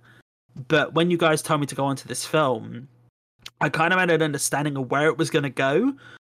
I thought it was going to have a happier ending. I was so wrong. Uh, So wrong. uh. yeah, this is one of the things I wanted to talk about. Like, um, how, like, um, I uh, oh, I'll, I'll quickly give my, I know, 30 sec, 30 second response to it in terms of I, like, uh, I enjoyed it. A lot of it was, a lot of it was pretty kind of, I would say, obvious. But I feel like it was a really, I feel it felt like a really cathartic film. Like it's the frustration of why wouldn't you do something? Why, like, why are you, why are you just not solving the problem? Why are you so obsessed with the financial interest or um the way these other things play out? Like, and aren't the people in charge of looking after us focused on looking after us? Like, uh, that it felt like a real, it felt like a real good kind of emotional lightning for that. But there's one thing in particular I want to talk about, and, the, and I'm glad you mentioned Arm back because we've had meteor films before, like back in that age, like basically the same film, like, and a, the same film with a different did in the early soundtrack. 2000s. Um, and in in in the same, I think it was the same year. Um, but um, the but we've had a couple of meteor films recently. We've had Don't Look Up, and we've also had Seeking a Friend from the end, Seeking a Friend for the End of the World, which is quite a nice film in its own way. Um, but what's changed now is um, like humanity used to survive, Mm. and now people are making films which like actually no, you know what? no, we didn't. Um, and it's uh, like what's it's interesting thinking about what's happened in films and storytelling where like we don't need this or it's not it almost feels is it something to do with the fact that actually there's just this growing feeling of i don't know like is it down is it down to the fact that climate change and things like that there's enough there's such a feeling of doom that it's all going to go wrong i mean i know there was dr strangelove all the way back in the 50s and i don't know if that was controversial the fact that dr strangelove yeah basically spoilers everybody died um See that? Great. but uh yeah, because I guess in some of it, that was the real fear at the time was nuclear warfare will destroy us all. Whereas now there is a bit of a real fear of like the whole world, we can destroy the whole world as well. And but the the key thing in this film, I guess, is um, it's not through a direct, it's not through direct destruction. It's through inaction Mm. um, that we are creating something. And it's I mean, I don't know. What what do you think of that? Um, it does. Existential. It's interesting how the film crisis. goes because it does feel like it is the US versus the world as well because you know every other country in the world is like we want to do something and they're trying to do so and I'm like there's that part in the film where Russia and China are trying to like they actually do try to do something. I don't I don't know if this is actually like properly Hmm. fair. Did the US sabotage their their their thing in the film? It's it, to me because because obviously the US is No, trying to uh, obviously you know part of the film is basically they find out this this comet has so much resources they that it, make, it can make it could as the American government state Mhm. end world hunger help the poor it's not really it's just made them a lot of money like 100 trillion dollars essentially and it just makes me think like does when Russia and China are actually trying to take care of it themselves I don't know if maybe it's a like it's another Cold War like thing of like because they could have mentioned it happened in Europe this like nuclear thing going off. But I think like the US actually sabotaged uh, Russia and China.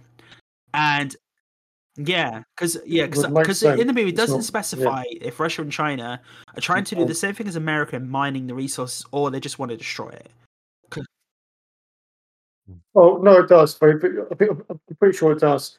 So I think, if I remember, remember correctly, Russia and China, um, initially they're okay, they're not, but like, yes, oh, we also want to get minimal minerals from from rock. We also want money, but they're cut out of that deal. And once they're cut out of the deal, they want to go back to uh, the original plan of diverting the meteor.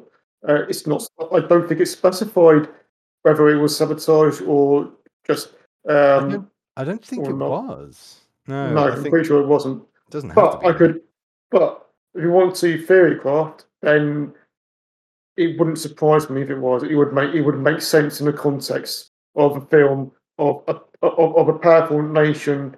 Um, harbor, Yeah, yeah, uh, uh, it, it powerful does. nation sabotaging and kicking himself in the nuts in the process. It does make enough sense. I think um yeah, one of the things that for me was almost the most chilling is um the kind of uh, it's like the um the tech giant, like the head of Yeah, Bash in so. Bash is, um, name of the Peter-. Yeah, uh, P- Peter. Isherwell, uh, yeah, played by Mark Rylance, as James said, yeah. That's Ishawell, yeah. Yeah, I- Ishawell. Is that meant to be like well wisher or something? I don't know. But um but uh, yeah, like what kind of gets me is near the end is the like is how his at the front he seems kind of he seems like I don't know drifted away and like head in the clouds but and then by the end of the film it's just oh this is a kind of sociopathy. Um and it's absolute and uh, it's absolutely terrifying because what you ex- I, I can in the film you think like oh these are humans right? If, if like if they're normal people you think they're like you think they're like have a realization and like and uh think oh we screwed it up and it's gone wrong. But that moment never comes for that character. He is never like and and that that's the kind of that's the kind of uh psych that's the psychopathy of never kind of reflecting and uh feeling the remorse of it. I'm just like oh i'm just getting away with just getting on with what works for me. Okay that didn't work. I'm going to get on with what works for me. Like it's that it's that lack of empathy that killed everybody. Like, Mm. and it that's really chilling And that's so it is honestly when I, when I was watching the film, Yeah. and it does feel like uh, Meryl Streep is the female version of uh, Donald Trump. It, it, Yeah, but in a way, what's what's a bit worrying with that is like you don't like um she doesn't have to be as mad as Donald Trump. Like um she's like a, she's no like um I think like she's no Barack Obama, but actually Barack Obama's a bit of a Barack Obama's actually a bit of an exception to the rule in terms of a lot of recent presidents. Like um there was so little showtime and and in the way he works like um so there was less of that showtime stuff that she definitely had a bit of but not an excess what i think is still probably quite likely and in any presidential administration and almost certainly in the uk stuff is the um like when is a strategically good time to talk about the end of the world like and that and that that robbing that um think right how do we get what we need? I know decision right overriding their decision of like and a conservator like a conservatorship over the people.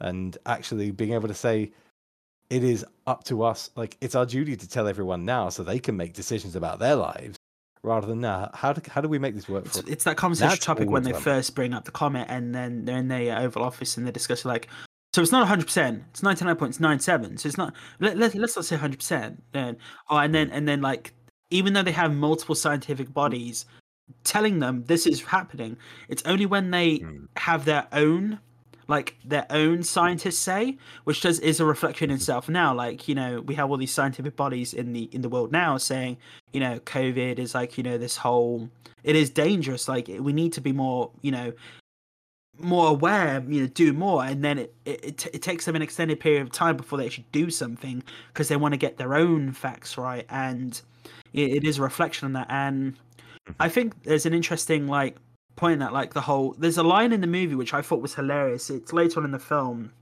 because obviously uh mark rylance's character he's you know trying to he's the you know tech billionaire who's trying to mine who you know has created the technology to mine this comet but they spoiler for the end of the film they leave the earth.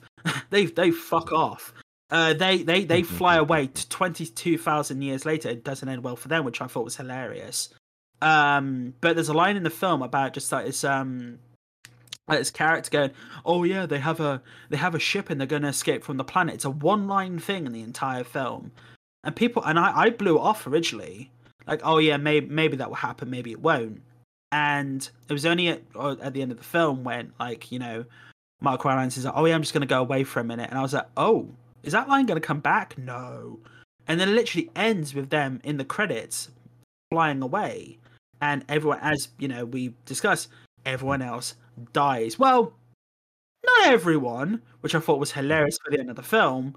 But I, you know, I just, it's just really interesting how like you know characters in the film start off as these timid people or want to get the message out there, but then they become corrupt by you know the popularity of it, and then they they get sucked into the whole like you know trying to um trying to ha- what's the word uh, specifically Leonardo DiCaprio's character, Dr. Randall Mindy, you know, he starts off as this like very timid character who mm-hmm.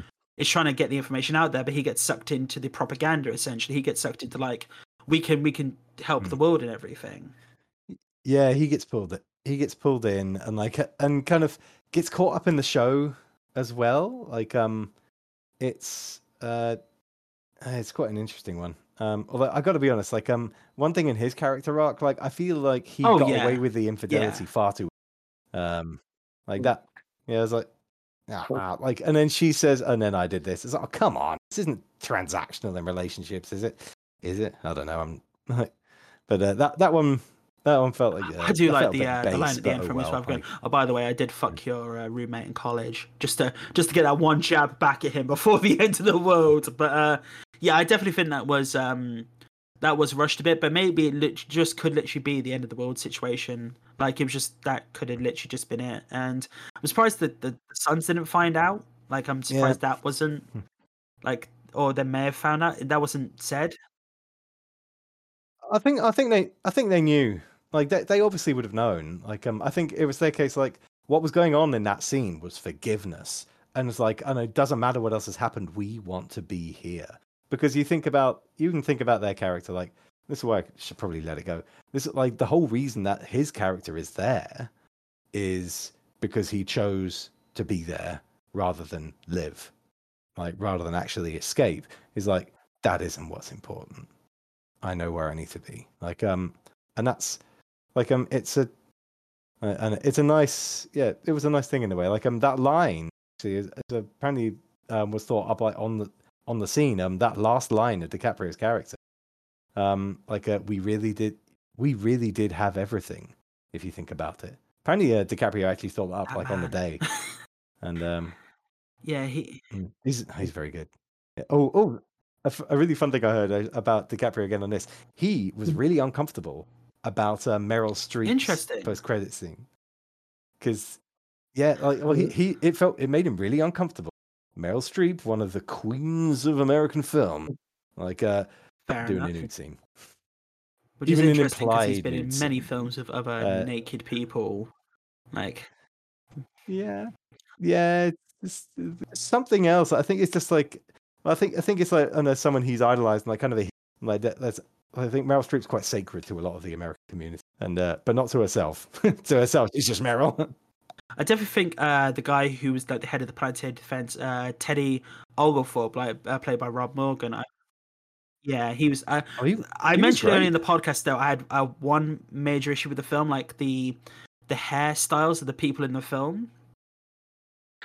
So yeah, what's um, the deal with this? Because I had Rob no idea Morgan, what you were on about. Uh, in real life, doesn't have a hairpiece, and that hairpiece, uh, uh, the guy who played Teddy Oglethorpe, the head of the planetary defense, he doesn't have ha- he doesn't have hair in real oh, life, yeah. and he had this really. I, the wig was very right. very unrealistic to me, and uh, which is uh, so ironic because there's another actor okay. in the movie Tyler Perry. In a lot of his movies, he has a lot of bad wigs on people.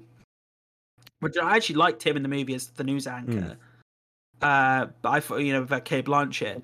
But the Ron Morgan was brilliant. I just think the hair could be different. Also, like Jennifer Lawrence's character has like this very offshoot girl with a dragon tattoo, as it's joked in the film, hairstyle, and how mm-hmm. also hmm. they actually commented on DiCaprio, DiCaprio's image, like he had this big bushy beard at the beginning, and they cut that all away to make him more um, good to look at, well, good in air quotes to look at for the camera. Um, but yeah, no, it's it's not a big thing at all. But yeah, I just one of my one of my gripes to be honest. I really enjoyed the film could have done a bit different with the maybe just don't give Ron Morgan the wig. He looks great without it anyway. Um, or and No, didn't even cross my mind the idea of like and a hairstyles and things like that. uh, but I, I thought Jennifer uh, going back to Jennifer Lawrence, I thought she was great. Oh I- yeah, I thought it was hilarious. Like she became the meme essentially, like which has happened in Mm. culture today. Like just being honest and everything, and Yeah. I think it's shit how the comet was named after her, which is kind of crap because that does how it is how it works. But it's yeah. I mean, I mean, I was like, well, it is. Well, it is. The comics are named after the people. Like, um, I remember it even come. I remember it cut that as a. There was a bit of a plot point in um Deep Impact. Was uh, like uh they, it was named after two astronomers, like one the boy and the other the guy who dies in the beginning by driving off a cliff, because that's that's the thing that happens in these films. Um, but uh, then like when they broke the comet into two, it's like okay, we'll call that one Wolf and that one Biederman.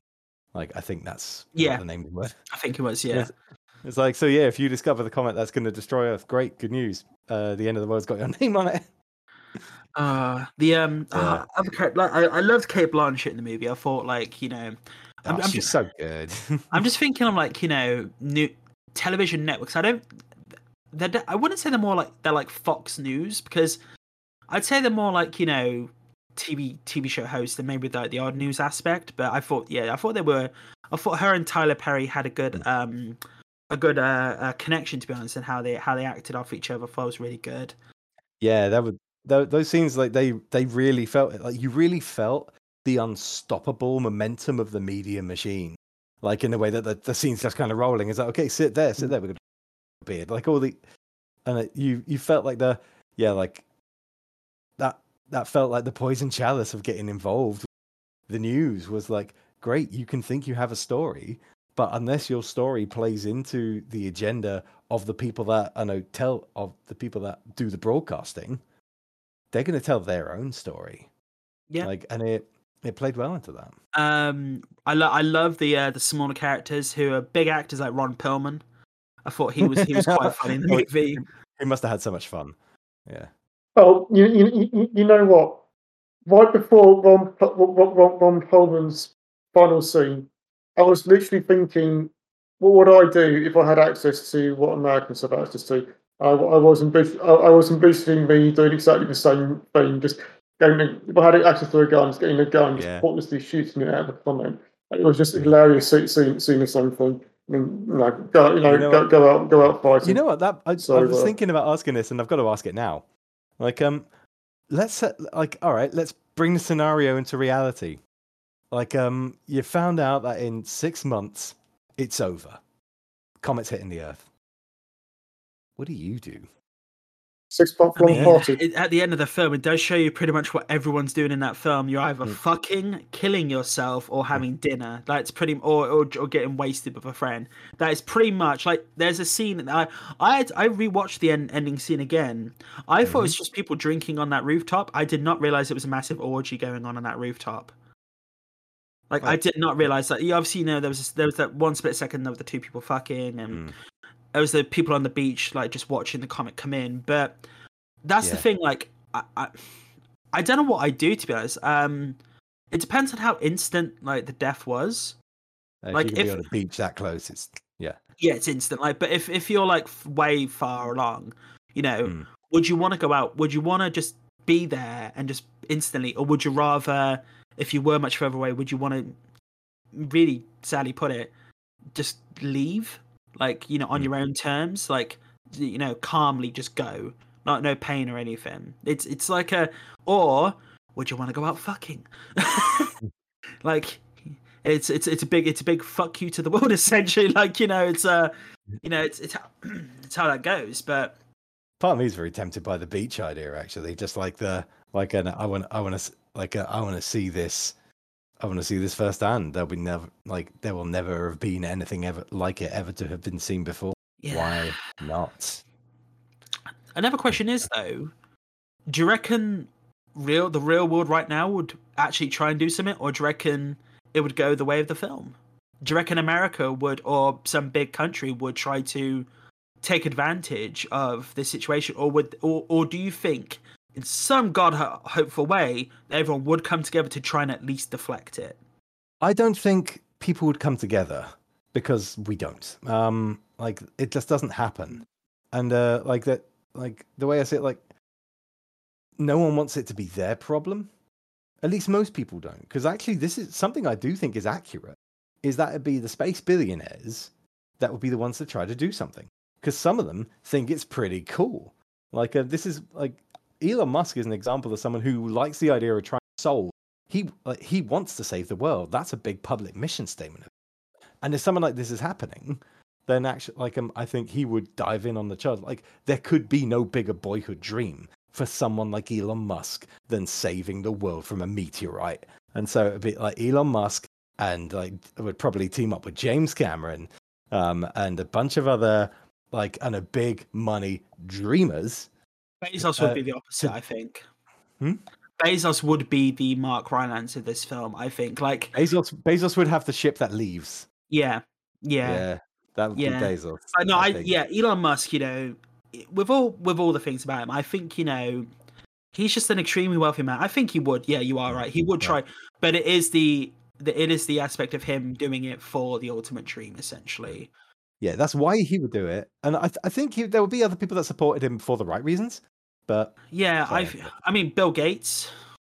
I mean he he he he is a man who's giving most of his wealth away to charity, so Yeah. you know he would be a man who would want to do that, and I you you would hope like I think Hmm. it would be a case of I think it would be a case of the east and western split. Like I think Europe and America, if if certain billionaires were leading the charge, would try and deflect it, but then the eastern cultures, Russia, China, uh, Japan, would have their own. They would possibly do it themselves, but they'd try and do it their own way. Essentially, I'd hope they'd all come together, but I Hmm. think there would be a um a thing of doing it themselves. I think so. Uh, yeah, it feels like there is still some of that. Like um, and that some there might be some funding share. There might be some technology share. I can't. I would hope they would. Um, but one but one of the things that would be interesting, uh, aside from the fact that we have no idea if it's possible with any technology available to us ever.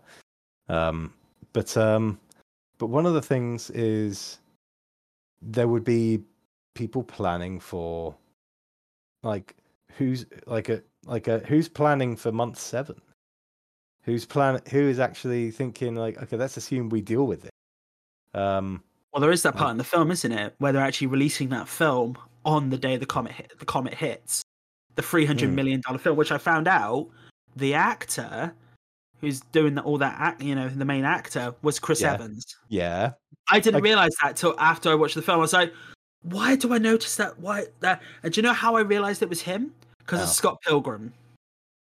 Because he's in Scott Ah, Pilgrim and he's playing like yeah, he's playing Lucas Lee. He's playing the same kind of role, and I was like, oh my god, that the is actor playing the yeah, yeah, it's just ridiculous. And Mhm. know, I, I think it's just yeah. I'm just wondering how it would go. I think I think we would, and obviously, you know, I- fun little story. Um, when I when Armageddon and came out, I did email NASA. did you I when I was little, I emailed NASA because I was Uh, mate. terrified of what happened, and they actually emailed me back saying What? they wouldn't send a man up like Bruce Willis to get rid of the. Pl- they, they actually did tell me that. Now, of course, this was almost twenty years ago. We could have we could have someone go up now, but Oh. like NASA did say it twenty years over twenty years. I wish I, it was on a Yahoo email address. I definitely don't have that anymore. I wish I still oh, had that. that's email. nice that's nice that they took the time to respond to you and say nah mate we don't do it like that Yeah, it's just it's just like nah. Uh, it's just like it was so lovely. Hi, yeah, we responded, but also I don't know what the fuck we do. Um, but yeah I, I, d- I do like to say that story. I don't tell that story often because it doesn't really come up. You know, the end of the world situation. But, Mhm. but um, no, but I definitely you know I think the world would try and do something. Like I, I honestly think they would. It's just how it would go about it. Oh, well, even in the film, they try something, but then That's they that's uh, the question. scrapped it Though, due you profit. know, Um, yeah, I mean, I mean, my, I mean, thing about the film, which it, which does highlight me, which would be my main concern, is yeah, uh, political yeah. incompetence. Uh, how how, how would, would, would, that uh, screw things up? And uh, I mean, my, my hope, obviously, my hope is that you know they would, for something as bad as that, they would sort themselves out and, and, and, and get something done.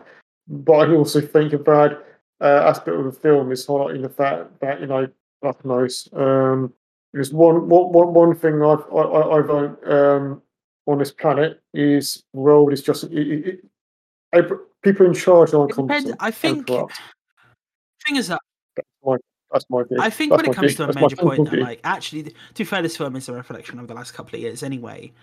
I think people have tried to have become more competent in certain areas. I'm not going to mention some names and others, but um, you know, I think like like the world coming together to get the vaccine pushed out a lot quicker.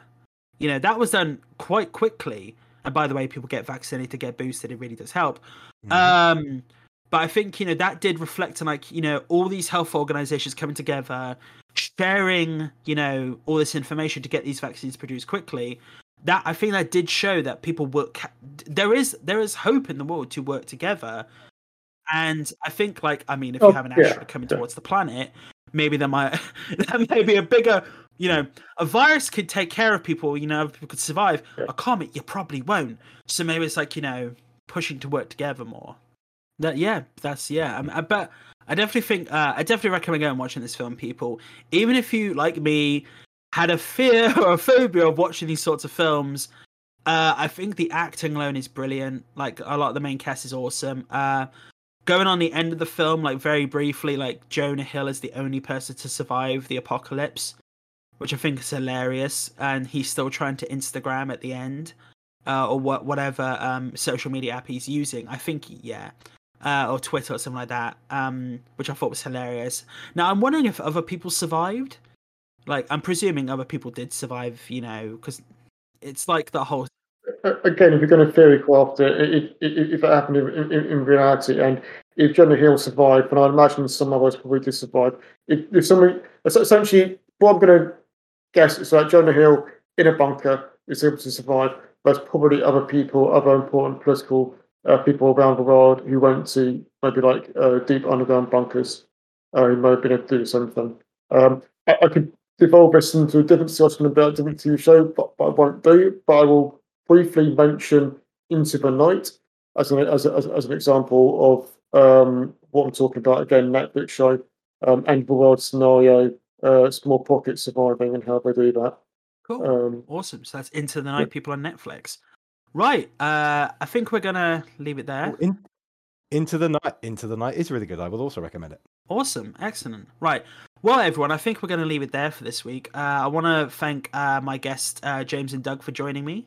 Uh, we will be back next week with a our top five games of the year and also a, a discussion on The Matrix Resurrections because that movie definitely does need some discussion, to be honest. Uh, and hopefully you enjoy that as well. Uh, if you want to uh, email us at NMI podcast at NMI uh, podcast at outlook.com with any questions, queries uh, about anything we discussed today, any uh, comments you want to put our way. We will try and answer them in the following weeks going forward. Uh, if you want to follow us on Twitter and Instagram at NMIcast, that's NMIcast. Uh, please do so there. Uh, these podcasts are available on Spotify and uh, iTunes. Uh, please go give us a rating on iTunes so uh, we can bump up the list. And I want to thank you again and have a lovely week and stay safe, everyone. And I will speak to you soon. Thank you, everyone, and thank you, guys. I'll speak to you later. Bye, everyone.